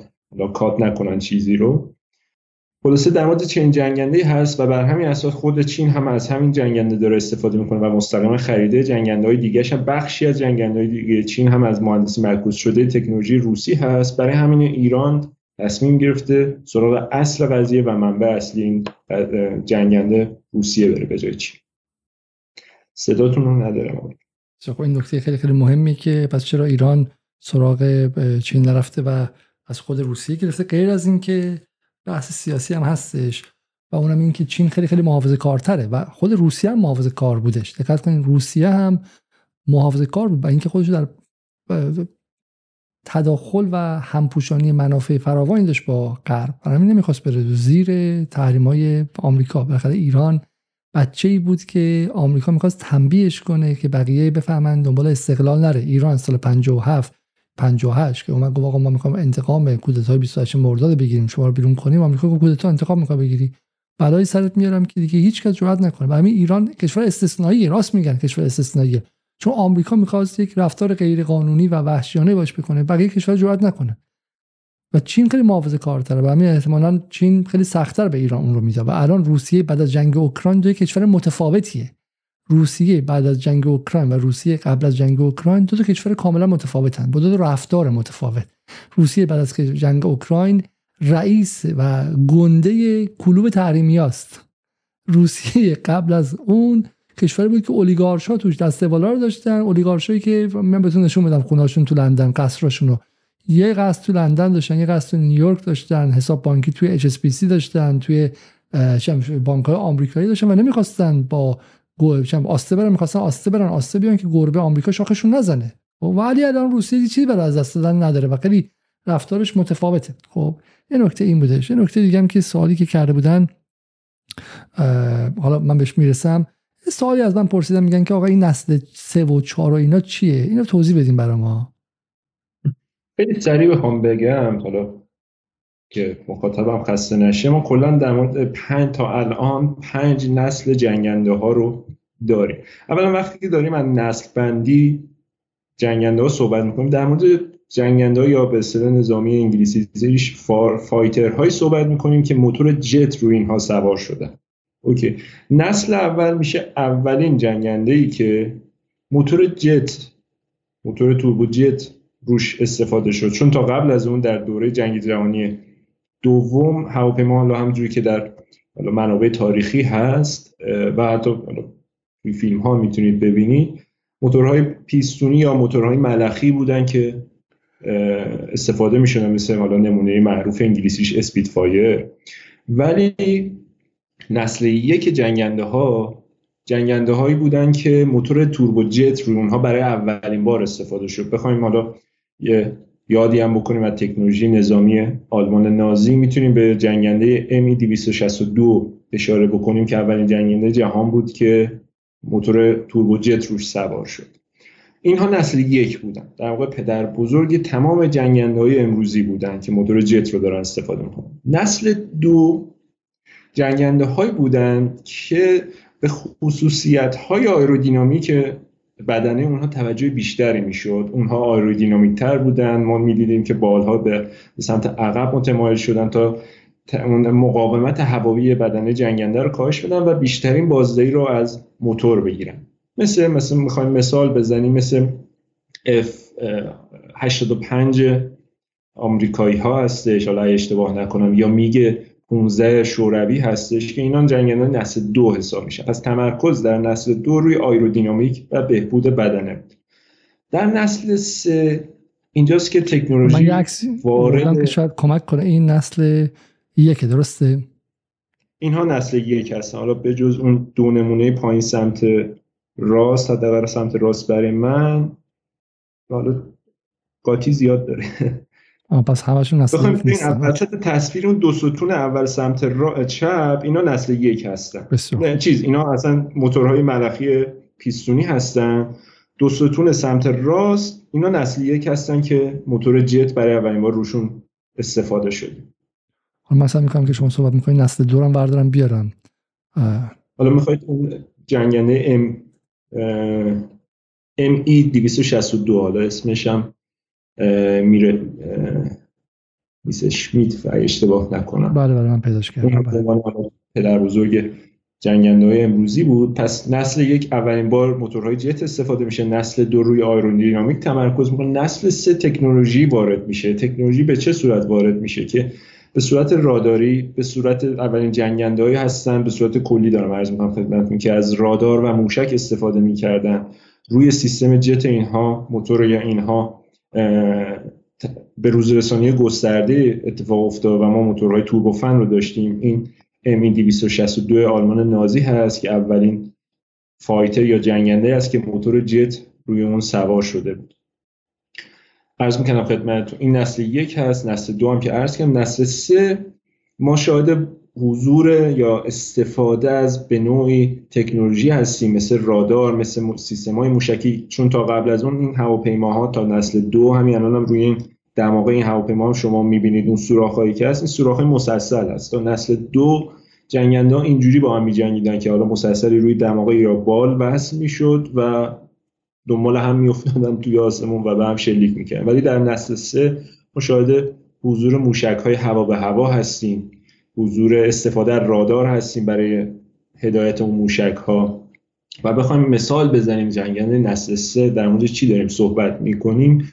می‌تونیم خدمت شما عرض شود که مثلا به فانتوم نمونه بارزش که تو ایران هم خاطرات زیادی باش هست. فانتوم F4 منظورمه و مثلا جنگنده مثل F107 F106 F101 اینها می‌تونیم اشاره می‌کنیم مدل شورویش مثلا به میگ 21 می‌تونیم اشاره بکنیم. اینها نسل سه بودن که تکنولوژی وارد شد سلاح هوا و هوا هم تو این نسل وارد شد و ارتقا پیدا کرد. می‌رسیم به نسل چهار. نسل چهار در موقع با یک جهش تکنولوژیک روبرویم هم در بعد راداری و هم در بعد تسلیحاتی. و هم در بعد موتورهایی که روی این جنگنده ها استفاده می‌شد و بحث مانوف پذیری یعنی تو به اوج تمام اون خصایصی که سه نسل قبلی داشتند اینکه از جت استفاده بکنن آیرودینامیک تر بشن و سلاحشون پیشرفته داشتن اوج این رو تو ما نسل چهار می‌بینیم. که مثلا بخوایم مثال بزنیم داریم در مورد جنگنده مثل F16 مدل های اولی F16 F15 اینا حالا مدل های آمریکایی یا از طرف روسی در مورد میگ 29 داریم صحبت می‌کنیم یا سوخوسی به نوعی داریم صحبت می‌کنیم. جنگنده نسل 5 هم می‌رسم به نسل 4 پلاس یا 4 نیم. جنگنده نسل 5 هم همین جهش تکنولوژی به شکل فوق العاده توشون استفاده شد. داریم در مورد سیستم های هوشمند کنترل تسلیحاتی صحبت می‌کنیم. داریم در مورد رادارهای آرای فازی صحبت می‌کنیم که بدونی که حالا خیلی عامیانه‌تری بخوام توضیح بدم بدون که نیاز باشه جهت رو تغییر بدن به صورت کنترل کامپیوتری می‌تونن روی هدف focus بکنن و یه جهت امواج رادار رو تغییر بدن. استفاده تو برخی از جنگنده نسل 5 استفاده از هوش مصنوعی داریم به عنوان رابط کاربری با خلبان. مثال هاش هم F22 F35 آمریکایی و سوخو 35 سوخو 57 روسی و جی 20 چینی هستند پس این پنج نسل نسل چهارونیم نسلی بود که اون پیشرفت تکنولوژیک در حوزه راداری در حوزه پروازی در حوزه آرودینامیک به شکلی در این جنگنده ها پیشرفت که اینها رو از نسل چهار جدا می کرد ولی چون خصایص رادارگریزی استفاده از استفاده گسترده از سیستم های کامپیوتری هوشمند مثل نسل پنج تو اونها نبود نمی‌شد اینها رو وارد نسل پنج کرد. یعنی یک چیزی بین نسل چهار و نسل پنج بودن که بهشون به صورت اختصار میگن نسل چهار plus یا چهار plus plus یا نسل چهار و نیم. اینجا داریم در مورد مثلا مدل های سوخو 35 صحبت می‌کنیم F15C یا F16D داریم صحبت می‌کنیم. این کل به صورت خیلی اجمالی این داستان نسبندی جنگنده ها رو حالا من دو تا عکسم برای شما آوردم. شاید این کمک کنه که این نسبندی ها رو اینجا بهتر توضیح بدید. در پایین به شکلی نسل, نسل یک رو می‌بینیم که از رو بخوام تبدیل کنیم با هشت دهم ماخ. نسل دو رو که شما الان اسمشو بهتر می‌دونید می‌خواین شما توضیح بدین آیه رجبی. من شما رو کنم که اسم اون پایینی که نمی‌دونم به سن سال منم زیاد نمی‌خوره حوزه علاقه هم نبوده. دومی نسل دو هستش که فکر کنم F106 F107 یا 106 آمریکایی باشه. سومی که دارید می‌بینید اینها حالا جهش های هم شما دقت کنید بین نسل یک و نسل دو شکل بالها شکل بدنه چه جهشی اتفاق میفته ولی از نسل های بعدی ما این تغییر بدنه رو داریم که آیرودینامیک تر میشه. تغییرات بعدی تو کاکپیت یا تو اون کابین هواپیما داره اتفاق میفته که خب حالا تو این تصویر ما نمی‌تونیم ببینیم. جنگنده سوم جنگنده حالا روسی شوروی هست. اشتباه نکنم میگه 22 باشه. حالا ما زیاد مطمئن نیستم که جزء جنگنده نسل سه حساب میشه که اولین بار به صورت گسترده رادار و سیستم های تسلیحات هوا به هوا روی این سری نسل سه استفاده شد. و نسل چهار رو داریم می‌بینیم که حالا اینجا میراژ فرانسوی هست به عنوان مثال. و بالای اون هم نسل پنج که این هم تصویری که دارید می‌بینید F22 هست و نسل 6 که صرفا در فعلا روی کاغذ البته نمونه هایی ساخته شده.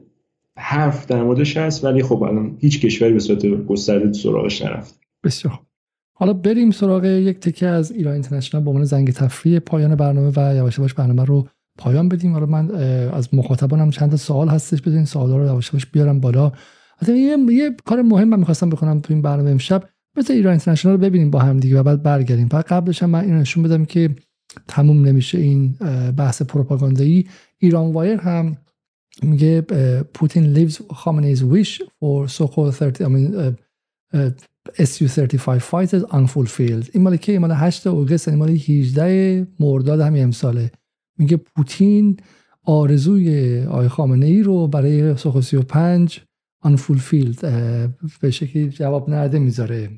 و آرزوش رو در واقع کار می‌کنه که به شکلی ارضا نشه و خالی بمونه و غیره. واقع این این مجموعه چیزی که هست. ولی بریم ببینیم که ایران اینترنشنال چه کار می‌کنه با خبر آمدن این یاک 130 ها در مورد همین یاکوولف یاک 130 هم هنوز به طور 100 درصد مقامات روسیه تایید نکردن. یعنی نه کمپانی روسوبرون اکسپورت و نه سرویس فدرال برای همکاری های نظامی و فنی که زیر ازش منتشر شده.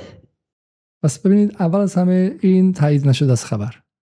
خبر تایید نشده است و این خبر دروغه. احتمالا جمهوری اسلامی دروغ گفت بعد ایران اینترنشنال که حالا بعد از این داستان صلح با سعودی بعد رصد کنین چون یه شیطنتایی می‌کنه و احتمالا کارفرماش خط عوض کرده. میگه ولی تصاویر اومده بیرون. به موج... کارشناس چی میفرماید بعدش؟ بله احتمالا دست به جمهوری اسلامی رسیده ولی هنوز مشخص نیستش که اینو مستقیما روسیه در اختیار جمهوری اسلامی قرار داده باشه یا اینکه جمهوری اسلامی از طریق یه سری کشورهایی که دارنده این در واقع جنگنده آموزشی رزمی هستن اون رو به دست آورده باشه. یعنی آره آره. اولا اینکه این تصاویر دروغه.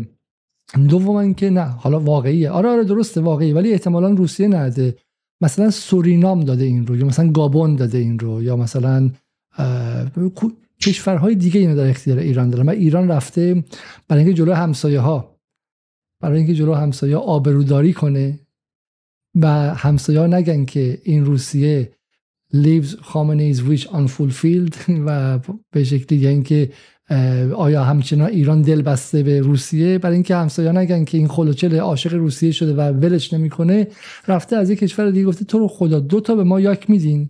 دو تا یاک بدین. ما فقط یه دو هفته اینو به همسایه نشون بدیم جلو در, در همسایه نشون بدیم که ما با روسیه ارتباطی داریم که بقیه فکر کنن که روسیه به ما اینو داده. تصور این طرف خب ایران رفته از یک کشور دیگه گرفته. گوش کنید اینو. این اصلا میگم واقعا شما به کمدی نیاز نداری. ده دقیقه ایران اینترنشنال رو ببینی قضیه قضیه حل. این در واقع جنگنده آموزشی رزمی هستن اون رو به دست آورده باشه. یعنی تا به حال مقامات روسیه باید 100 درصد تایید بکنن. نمیشه اینطوری ارزیابی کرد که ممکنه که روسیه در آینده ای که ما نمی‌دونیم کی هستش اون رو پوتین تصمیم می‌گیره و وزارت دفاع روسیه برای جمهوری اسلامی ممکنه که سوخو 35 رو دریافت بکنه. ولی روسیه به حال باید مراقب باشه چون درگیر جنگ اوکراین است. خود جنگندهایی که به کار می‌بره در جنگ اوکراین بعضا اونا سقوط می‌کنن. به حال به خود این جنگنده ها نیاز داره. این آخرش عالی بودش نه؟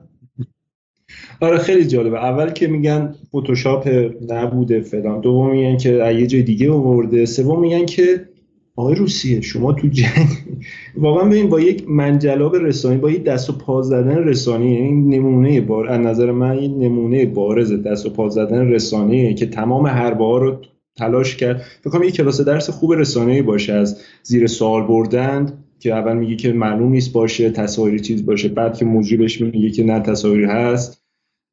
قانع میشه. و بعد آب دانگرید کردن یعنی مثلا کاهش دادن اون سطح خبر که میگه که شاید کشور دیگه گرفته باشه فلان اینها. و نکته سوم دیگه مقاومتش میشکنه. این بهش میگن کارشناس دارن توی اینترنت توی ایران اینترنشنال برانچینگ افرادی این مقاومتش میشکنه و توصیه اخلاقی به روسیه می‌کنه که برادر شما تو جنگی خود جنگنده نیاز داره ندی به ایران سخصی داره بهشون میگه که یه موقع بچه نشین به این آخوندا سخوتون رو بدین. خودتون لازم دارین و امیدوارم که واقعا روسا بشنون این رو و به حرف ایشون گوش کنن. ولی در حالا میگم ای بو جمله بگفتی هنرش نیست بگو کرواتش رو با پیرن اون خانم هم همرنگ کرده و این خیلی مهمه. چون ما به در جدال به دوستان میگیم که مدار به آراستگیشون برسن. کامنت هم می‌ذارن که خود مهمون های جدال باید با آراستگی بنزن ببین کروات همرنگ با اون پیرن اون خانمه و دور تا دور قاب اونم آبیه. خب خیلی معروف رنگ بندی رو بهش بهش رسیده. من امیدوارم که چی؟ میگم از کل این خبری که این چیزی که به اسم کارشناسی گفتن تنها نکته فنیش همین هماهنگی رنگ. ولی من میگم امیدوارم که روسا فقط بشنون. یه موقع بچه نشن که سخوهاشون رو که بعدا لازمشون میشه در اختیار در اختیار این ایران و در اختیار جمهوری اسلامی قرار بدن. یه دو سوال, دیگه هستش این بعدم سوالای بدی نیستش. به سوالای مخاطبا برسیم. یکیش اینه که این خیلی اولا خیلی قشنگ بود. های سعید رضایی نوشته بود. نوشته بود که سخو 85 میلیون دلاری جرأت نزدیک شدن به کیف رو داره اما شاهدها اوکراین فلج کردن. خب و این منظر من هرچی بیشتر میگذره من یه مقدار میگم امیدوارم که ایران سخو رو بگیره ولی من وقتی به ابعاد نظامی ایران فکر می‌کنم اصلا نه به خاطر اینکه ایرانی هم هستم به خاطر اینکه خودم طرفدار محرومان و مستضعفان در جهان همیشه دونستم احساس می‌کنم که ایران جنگ مستضعفانه را اختراع کرده.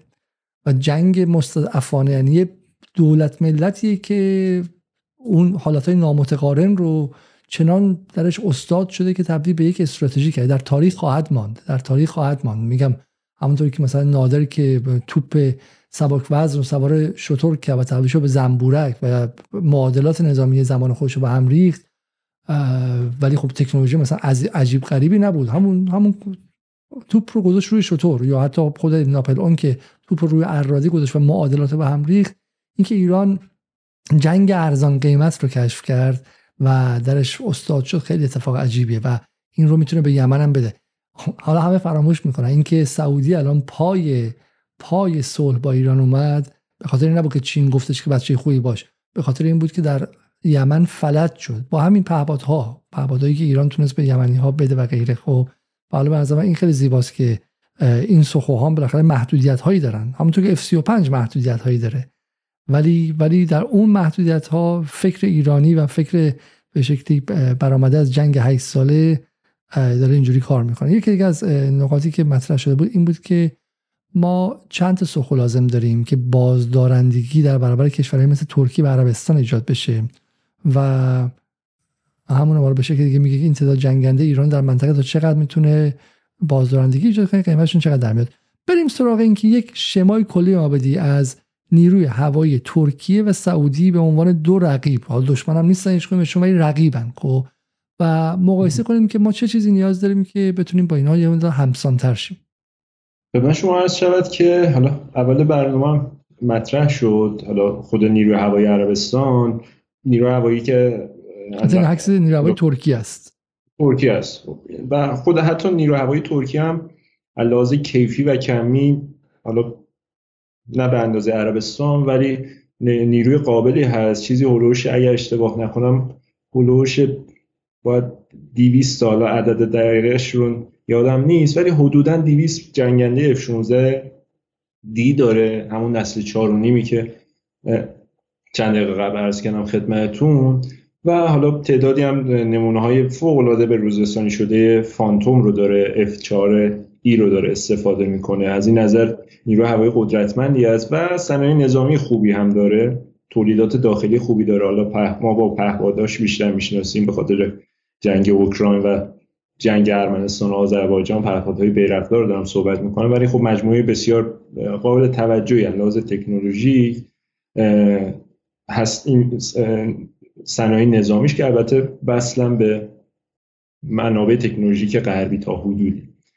خب ترکیه رو داریم با چیزی اولوش 200 تا حدودا شاید هم بیشتر شدن یه نسل چهارمی عربستان رو در نقطه مقابل داریم با چیزی هلوش شاید مثلا 207 جنگنده F-15 سی نسل 4.5 حدود 80 یوروفایتر نسل 4.5 و اگر اشتباه نکنم 61 جنگنده F-15 حالا اونم نسل 4.5 مدل ورژن دقیقش رو خاطرم نیست. چیزی هلوش 300 تا جنگنده نسل 4.5 ما تو جنوب خلیج فارس داریم.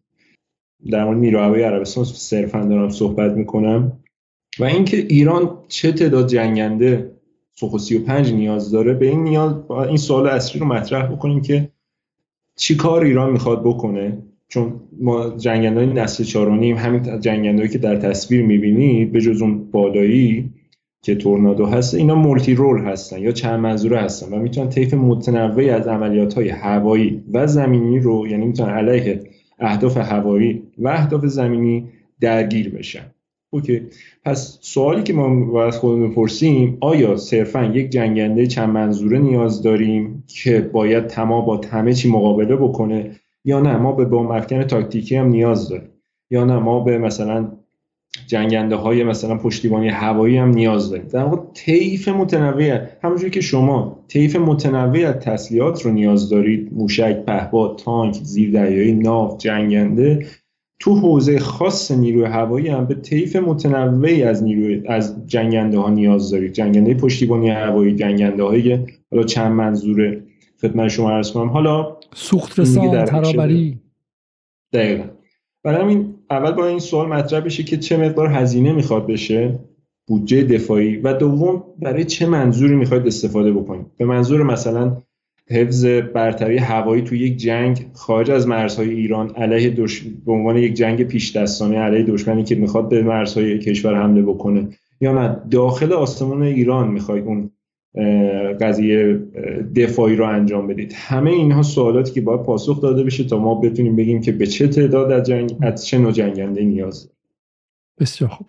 یه سوال دیگه من مطرح کنم و میگه که بذاریم این سوال توی جایی بپرسم که دیده چه سوال. بله.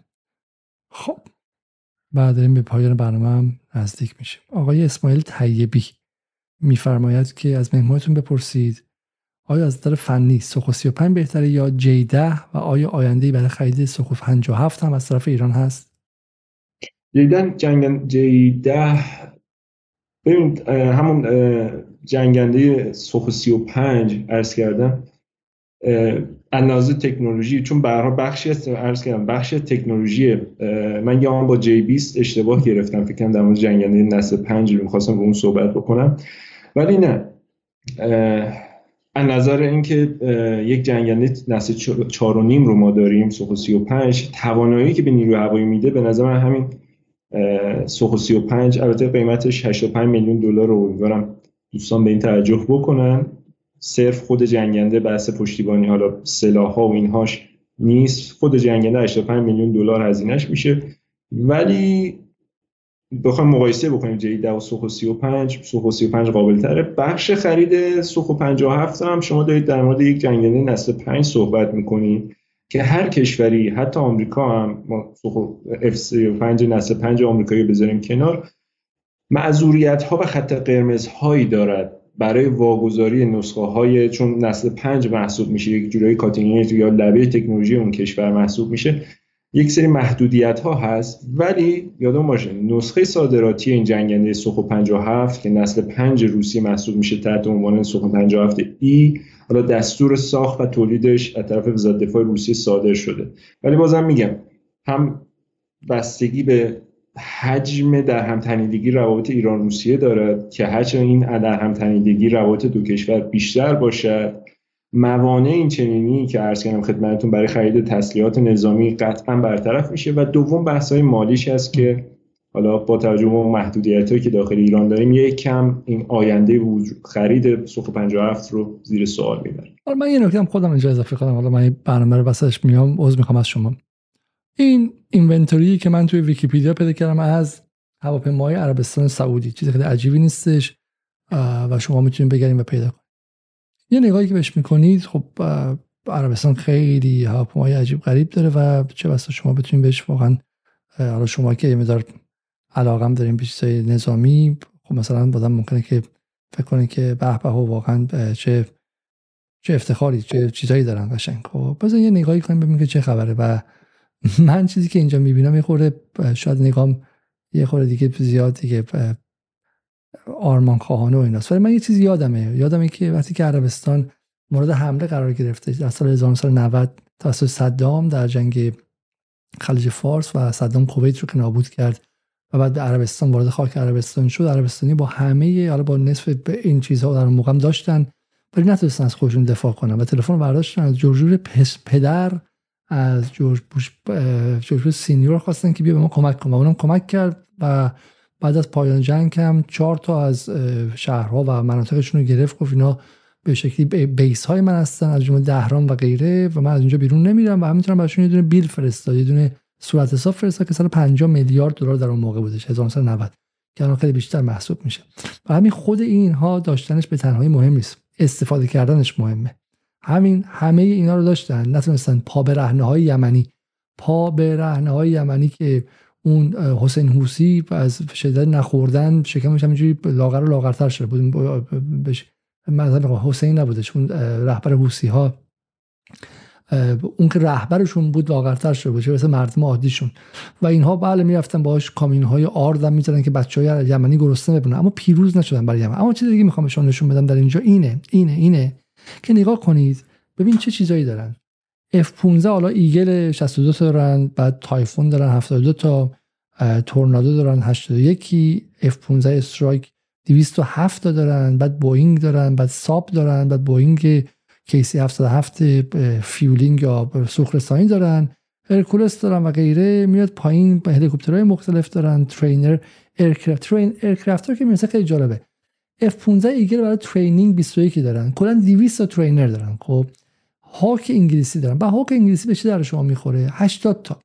بعد پیلاتوس دارن از از سوئیس سیروس دارن از United State آمریکا و PAC دارن از پاکستان. من عذر می‌خوام های ججبی ولی این به نظر بیشتر به این میاد که هر جایی که رفتن و خواستن به قول معروف یه باجی ازشون بگیرن 20 ساعت ما تو زنبیلشون گذاشتن گفتن بفرمایید بریم بیرون. خب؟ یعنی بخشی از این خریدها به خاطر نیازهای نیرو هواییشون هم نبوده. بخشی از این خریدها مثل خریدهایی که شاه می‌کرد برای چرب کردن سیبیل غربی ها و باج دادن بوده. یعنی چیزی بوده که تفنگ اینجا بوده باید بخری. وقتی که ترامپ در به شکل اردیبهشت سال 96 رفت به عربستان و 400 میلیارد دلار باشون قرارداد بست این نبود که دیگه اینو بدر یادتونه عکسی گرفته بود دستش ترامپ مثل پوستر رو پرینت کرده و می‌گفت این خیلی خوبه باش بلند می‌کنه اینا. و ما اینا رو ساختیم رو دستمون مونده. حالا میگین که این حرفا حرفای به شکلی قدیمیه. F16 واسه چی ایران می‌خواست بخره؟ مثلا آقای مدنی که برنامه توضیح داد. F16 به چه در ایران می‌خوره؟ F16 هواپیمایی که در واقع از هوا به هواست که درسته؟ F16 برای کمک به نیازهای آمریکا در خلیج فارس بود نه نیازهای خود هوایی ایران. حالا درسته که بعدا در جنگ هم ازش استفاده کردن و غیره. ولی منظورم اینه که اگر حالا بیام جوان ایرانی این لیست خیلی بلند بالا رو می‌بینه خیلی حسرت نخوره چون همشون هم لزوما بر اساس نیازهای هوایی عربستان نبوده و خیلیشون بر اساس نیازهای مالی کشورهای اروپایی بوده و آمریکا که می‌خواستن اینها رو ساختن و می‌خواستن بفروشن و اینجا یک بازاری بوده که بعد فروخته می‌شده. اینو من فکرم که بگم حالا شما باش موافق هستین یا مخالف بفرمایید و همینطور هم بحث رو بحث رو جمع کنیم و جمع بندی کنیم خواهش می‌کنم حرف درسته به حال.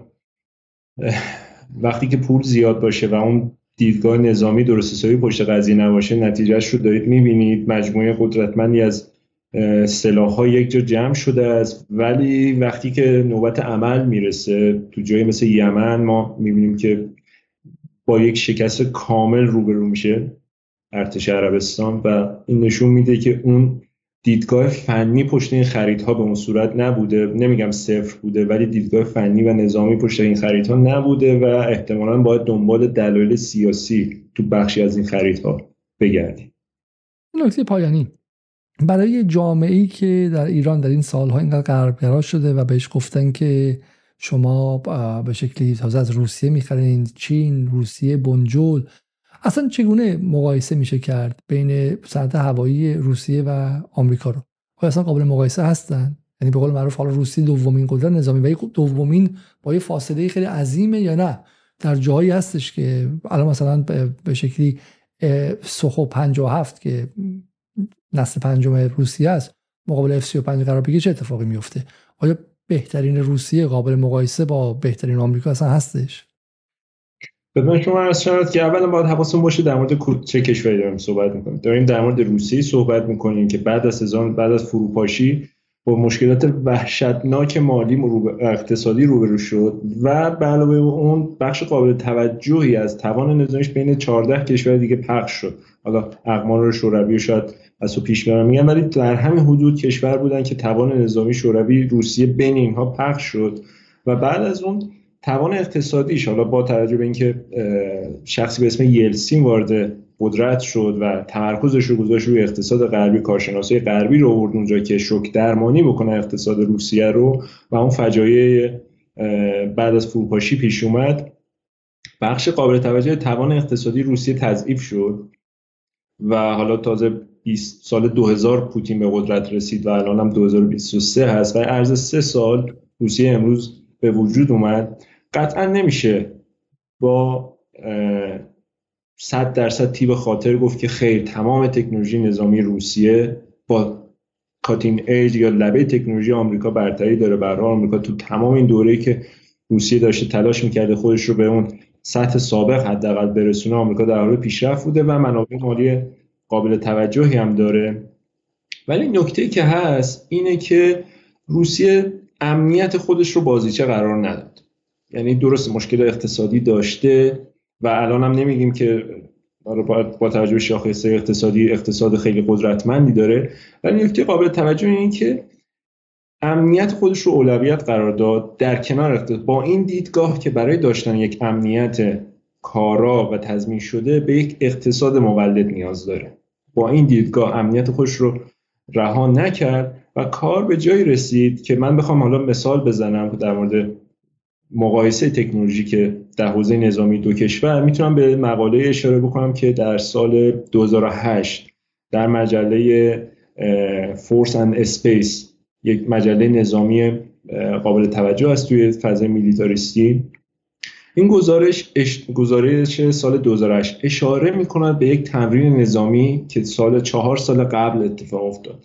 تمرین نظامی بوده که بین نیروی هوایی هند و نیروی هوایی آمریکا انجام شد. این تمرین نظامی در واقع شبیه سازی یک درگیری نظامی بوده یا یک جنگ هوایی رو داشته شبیه سازی می‌کرده. بین آمریکا و هند چه جنگندهایی استفاده شده؟ از طرف هندی جنگنده سخوسی که ساخت محصول روسیه است استفاده شده و از طرف آمریکایی جنگنده F-15C استفاده شده که هر دو جنگنده های نسل 4 و 4.5 محسوب میشن. تو اون شبیه سازی تمرینی تو اون درگیری هوایی تمرینی که انجام شده جنگنده روسی هند می‌تونه جنگنده آمریکایی رو شکست بده.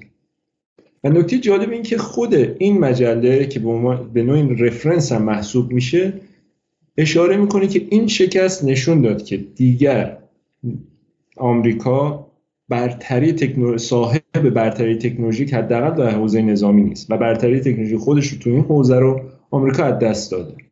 من می‌تونم حتی اشاره بکنم به یکی از صحبت های یک سر نسل چهارم هستن دیگه. بله بله. هر دو سوخو سی و سوخو F-15 نسل 4 محسوب میشن و همرده هستن. نکته جالب این که دو جنگنده همرده یکی روسی یکی آمریکایی تونسته طرف روسی تکنولوژی آمریکایی رو شکست بده. نکته دیگه که می‌خوام اشاره بکنم خیلی سریع روش بگذرم این که صحبت های چند وقت پیش یکی از سرهنگ های سابق نیروی پنتاگون بوده که سابقه طولانی مدتی توی خدمت در نیروی هوایی آمریکا داشته و حتی تو برهه به عنوان افسر اطلاعاتی در NSA هم خدمت کرده. نکته جالبی که اشاره می‌کنه میگه که در برهه ارتش آمریکا و صنایع نظام آمریکا برتری تکنولوژیک خودشون رو داشتن و تسلیحاتی رو ارائه دادن به دنیا که با اون تسلیحات برای خودشون آبرو خریدن و به نوعی تونستن اسم خودشون رو در صدر کشورهای حوزه ثابت تکنولوژی نظامی قرار بدن. ولی در حال حاضر آمریکا اون قدرت تکنولوژی خودش رو یا اون برتری تکنولوژی خودش رو ندارد ولی سلاحایی که داره تولید می‌کنه و میفروشه به اسم با استفاده برندی که قبلا داشته سلاحهای جدیدش رو که اون کیفیت و کارایی رو ندارن رو داره تولید می‌کنه و میفروشه. و جالبه تو این در برای این اشاره به این موضوع به F35 اشاره می‌کنه. جنگنده نسل 5 آمریکایی که خیلی اسمش رو شنیدیم خیلی سر صدا که سر تحویلش به نیروی هوایی رژیم اسرائیل. یه ده هزاراتی هستن که معتقدن هر شب F35 ها در آسمان تهران هستن. ولی اون سرهنگ نیروی هوایی آمریکا به این نکته اشاره می‌کنه که F35 برخلاف تبلیغاتی که شده نه از اون برتری تکنولوژی که سابق آمریکا بهره برده نه اون کارایی که تو تبلیغات ما میشنویم رو داره.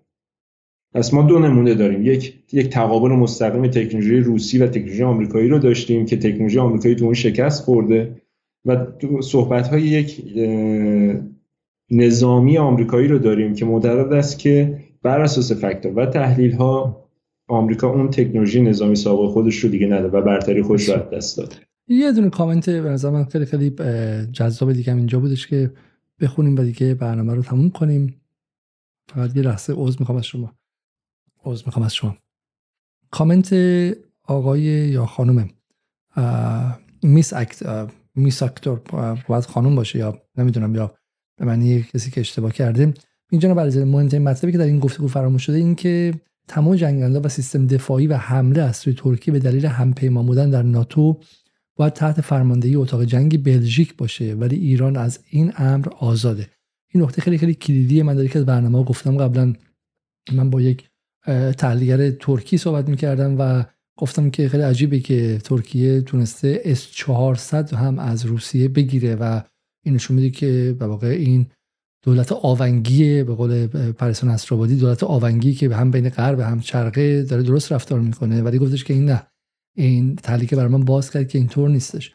گفت اس 400 که روسیه به آمریکا داده آمریکا برای روسیه به ترکیه داده آمریکا استفادهشون برای ترکیه ممنوع کرده.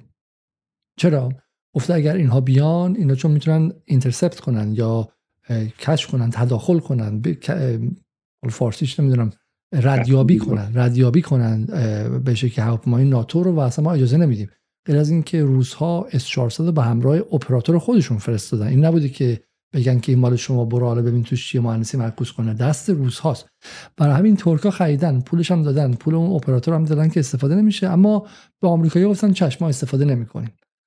همونطور تو انگلیس انگلیس بمب اتم داره تو ترایدنت معلوم شد که انگلیس می‌خواد 100 میلیارد دلار پوند از جیب بچه ها و اینا بزنن که الان دارن تو فود بانک صف میبندن غذای ارزون قیمت بگیرن. ولی این جرمی کوربین رو افشا کرد که حالا افشا نکرد بود ولی اینو با صدای بلند گفت. آقا این ترایدنت ترایدنتی که می‌کنید و می‌خواین نسل جدید بمب های اتمیتون رو بسازید حتی کلید استفادهش هم دست خودتون نیست تو دست ملکه و نخست وزیر و انگلیس انگلیسی که امپراتور بوده کلیدش تو واشنگتنه. بعد واشنگتن تایید کنه که شما بتونید بمب اتمی استفاده کنی. انگلیس هم دست خودش نیست. ناتو ناتو ناتو. یعنی شما در یک قید و بندی هستی که دست خودت نیست و همین اصلا نکته مهمی های رجبی. اینکه ترکیه این هواپیمای خیلی قشنگ و خوشگل داره اما دست خودش نیست که چگونه استفاده کنه. از چند جمله می‌خوایم به این نکته اضافه کنیم و من بحث رو خدافزی کنم.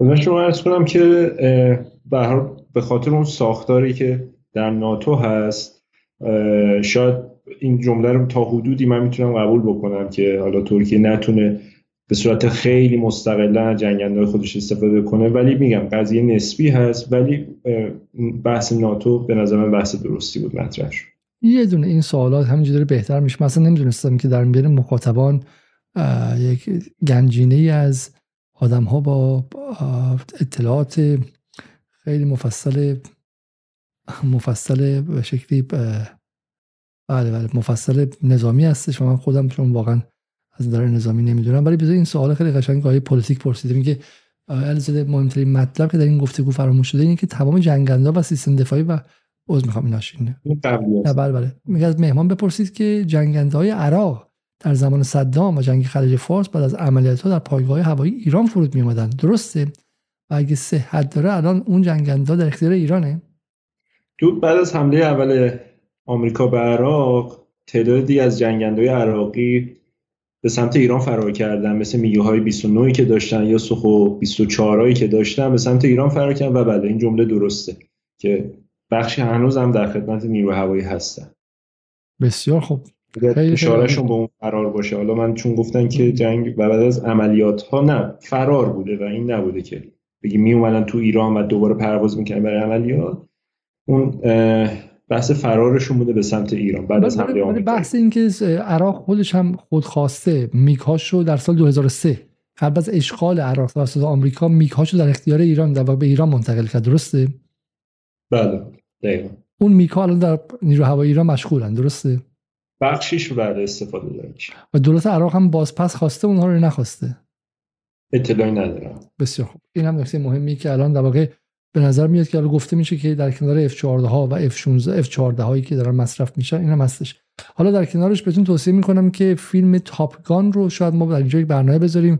از به خاطر کپی رایت نمیشه. شاید در سایتمون برنامه رو بذاریم یا شاید در سایت در واقع در آپارات و سایت های داخلی و اون رو باز کنیم چون یک فیلم پر از دروغ و پر از پر از تصوری که آمریکایی‌ها می‌خوان از خودشون به جهان بفروشن. فیلم تبلیغاتی و یک کاتالوگی برای به شکلی برای این هواپیمایی اونوری و داستان اصلیش هم دعوایی که آمریکایی‌ها با نیرو هوایی ایران دارن و نظر شاید داستان بانمکی باشه که بتونیم تصور و فانتزی و تخیلی که آمریکایی‌ها می‌خوان از نیرو هوایی خودشون به اینجا بفروشن رو شاید اونجا بتونیم باز کنیم. آیه مجید رجبی از اینکه در کنار ما بودید خیلی خیلی ممنون. از شما تشکر می‌کنم. قبل از رفتن برنامه رو لایک کنید و اگر می‌تونید از ما حمایت کنید در حال حاضر ما کمی مشکلات مالی در این ماه داشتیم. و امیدوارم از ماه آینده بتونیم کمپین رو شروع کنیم. ماهانه در ابتدای ماه دو یا سه روز مثلا تقاضا کنیم از شما به ما کمک کنیم. ولی اگر بتونیم بین 5 تا 10 هزار تومن نفری به حساب ما در ایران کمک کنید یا به PayPal خیلی خیلی ممنون میشیم و بتونیم حداقل کیفیت برنامه رو به همین شکل نگه داریم و بحث ادیتور و بحث صدا و پادکست و غیره رو انجام بدیم. تا برنامه دیگر که احتمالا فردا خواهد بود. شب روزتون خوش و خدا نگهدار.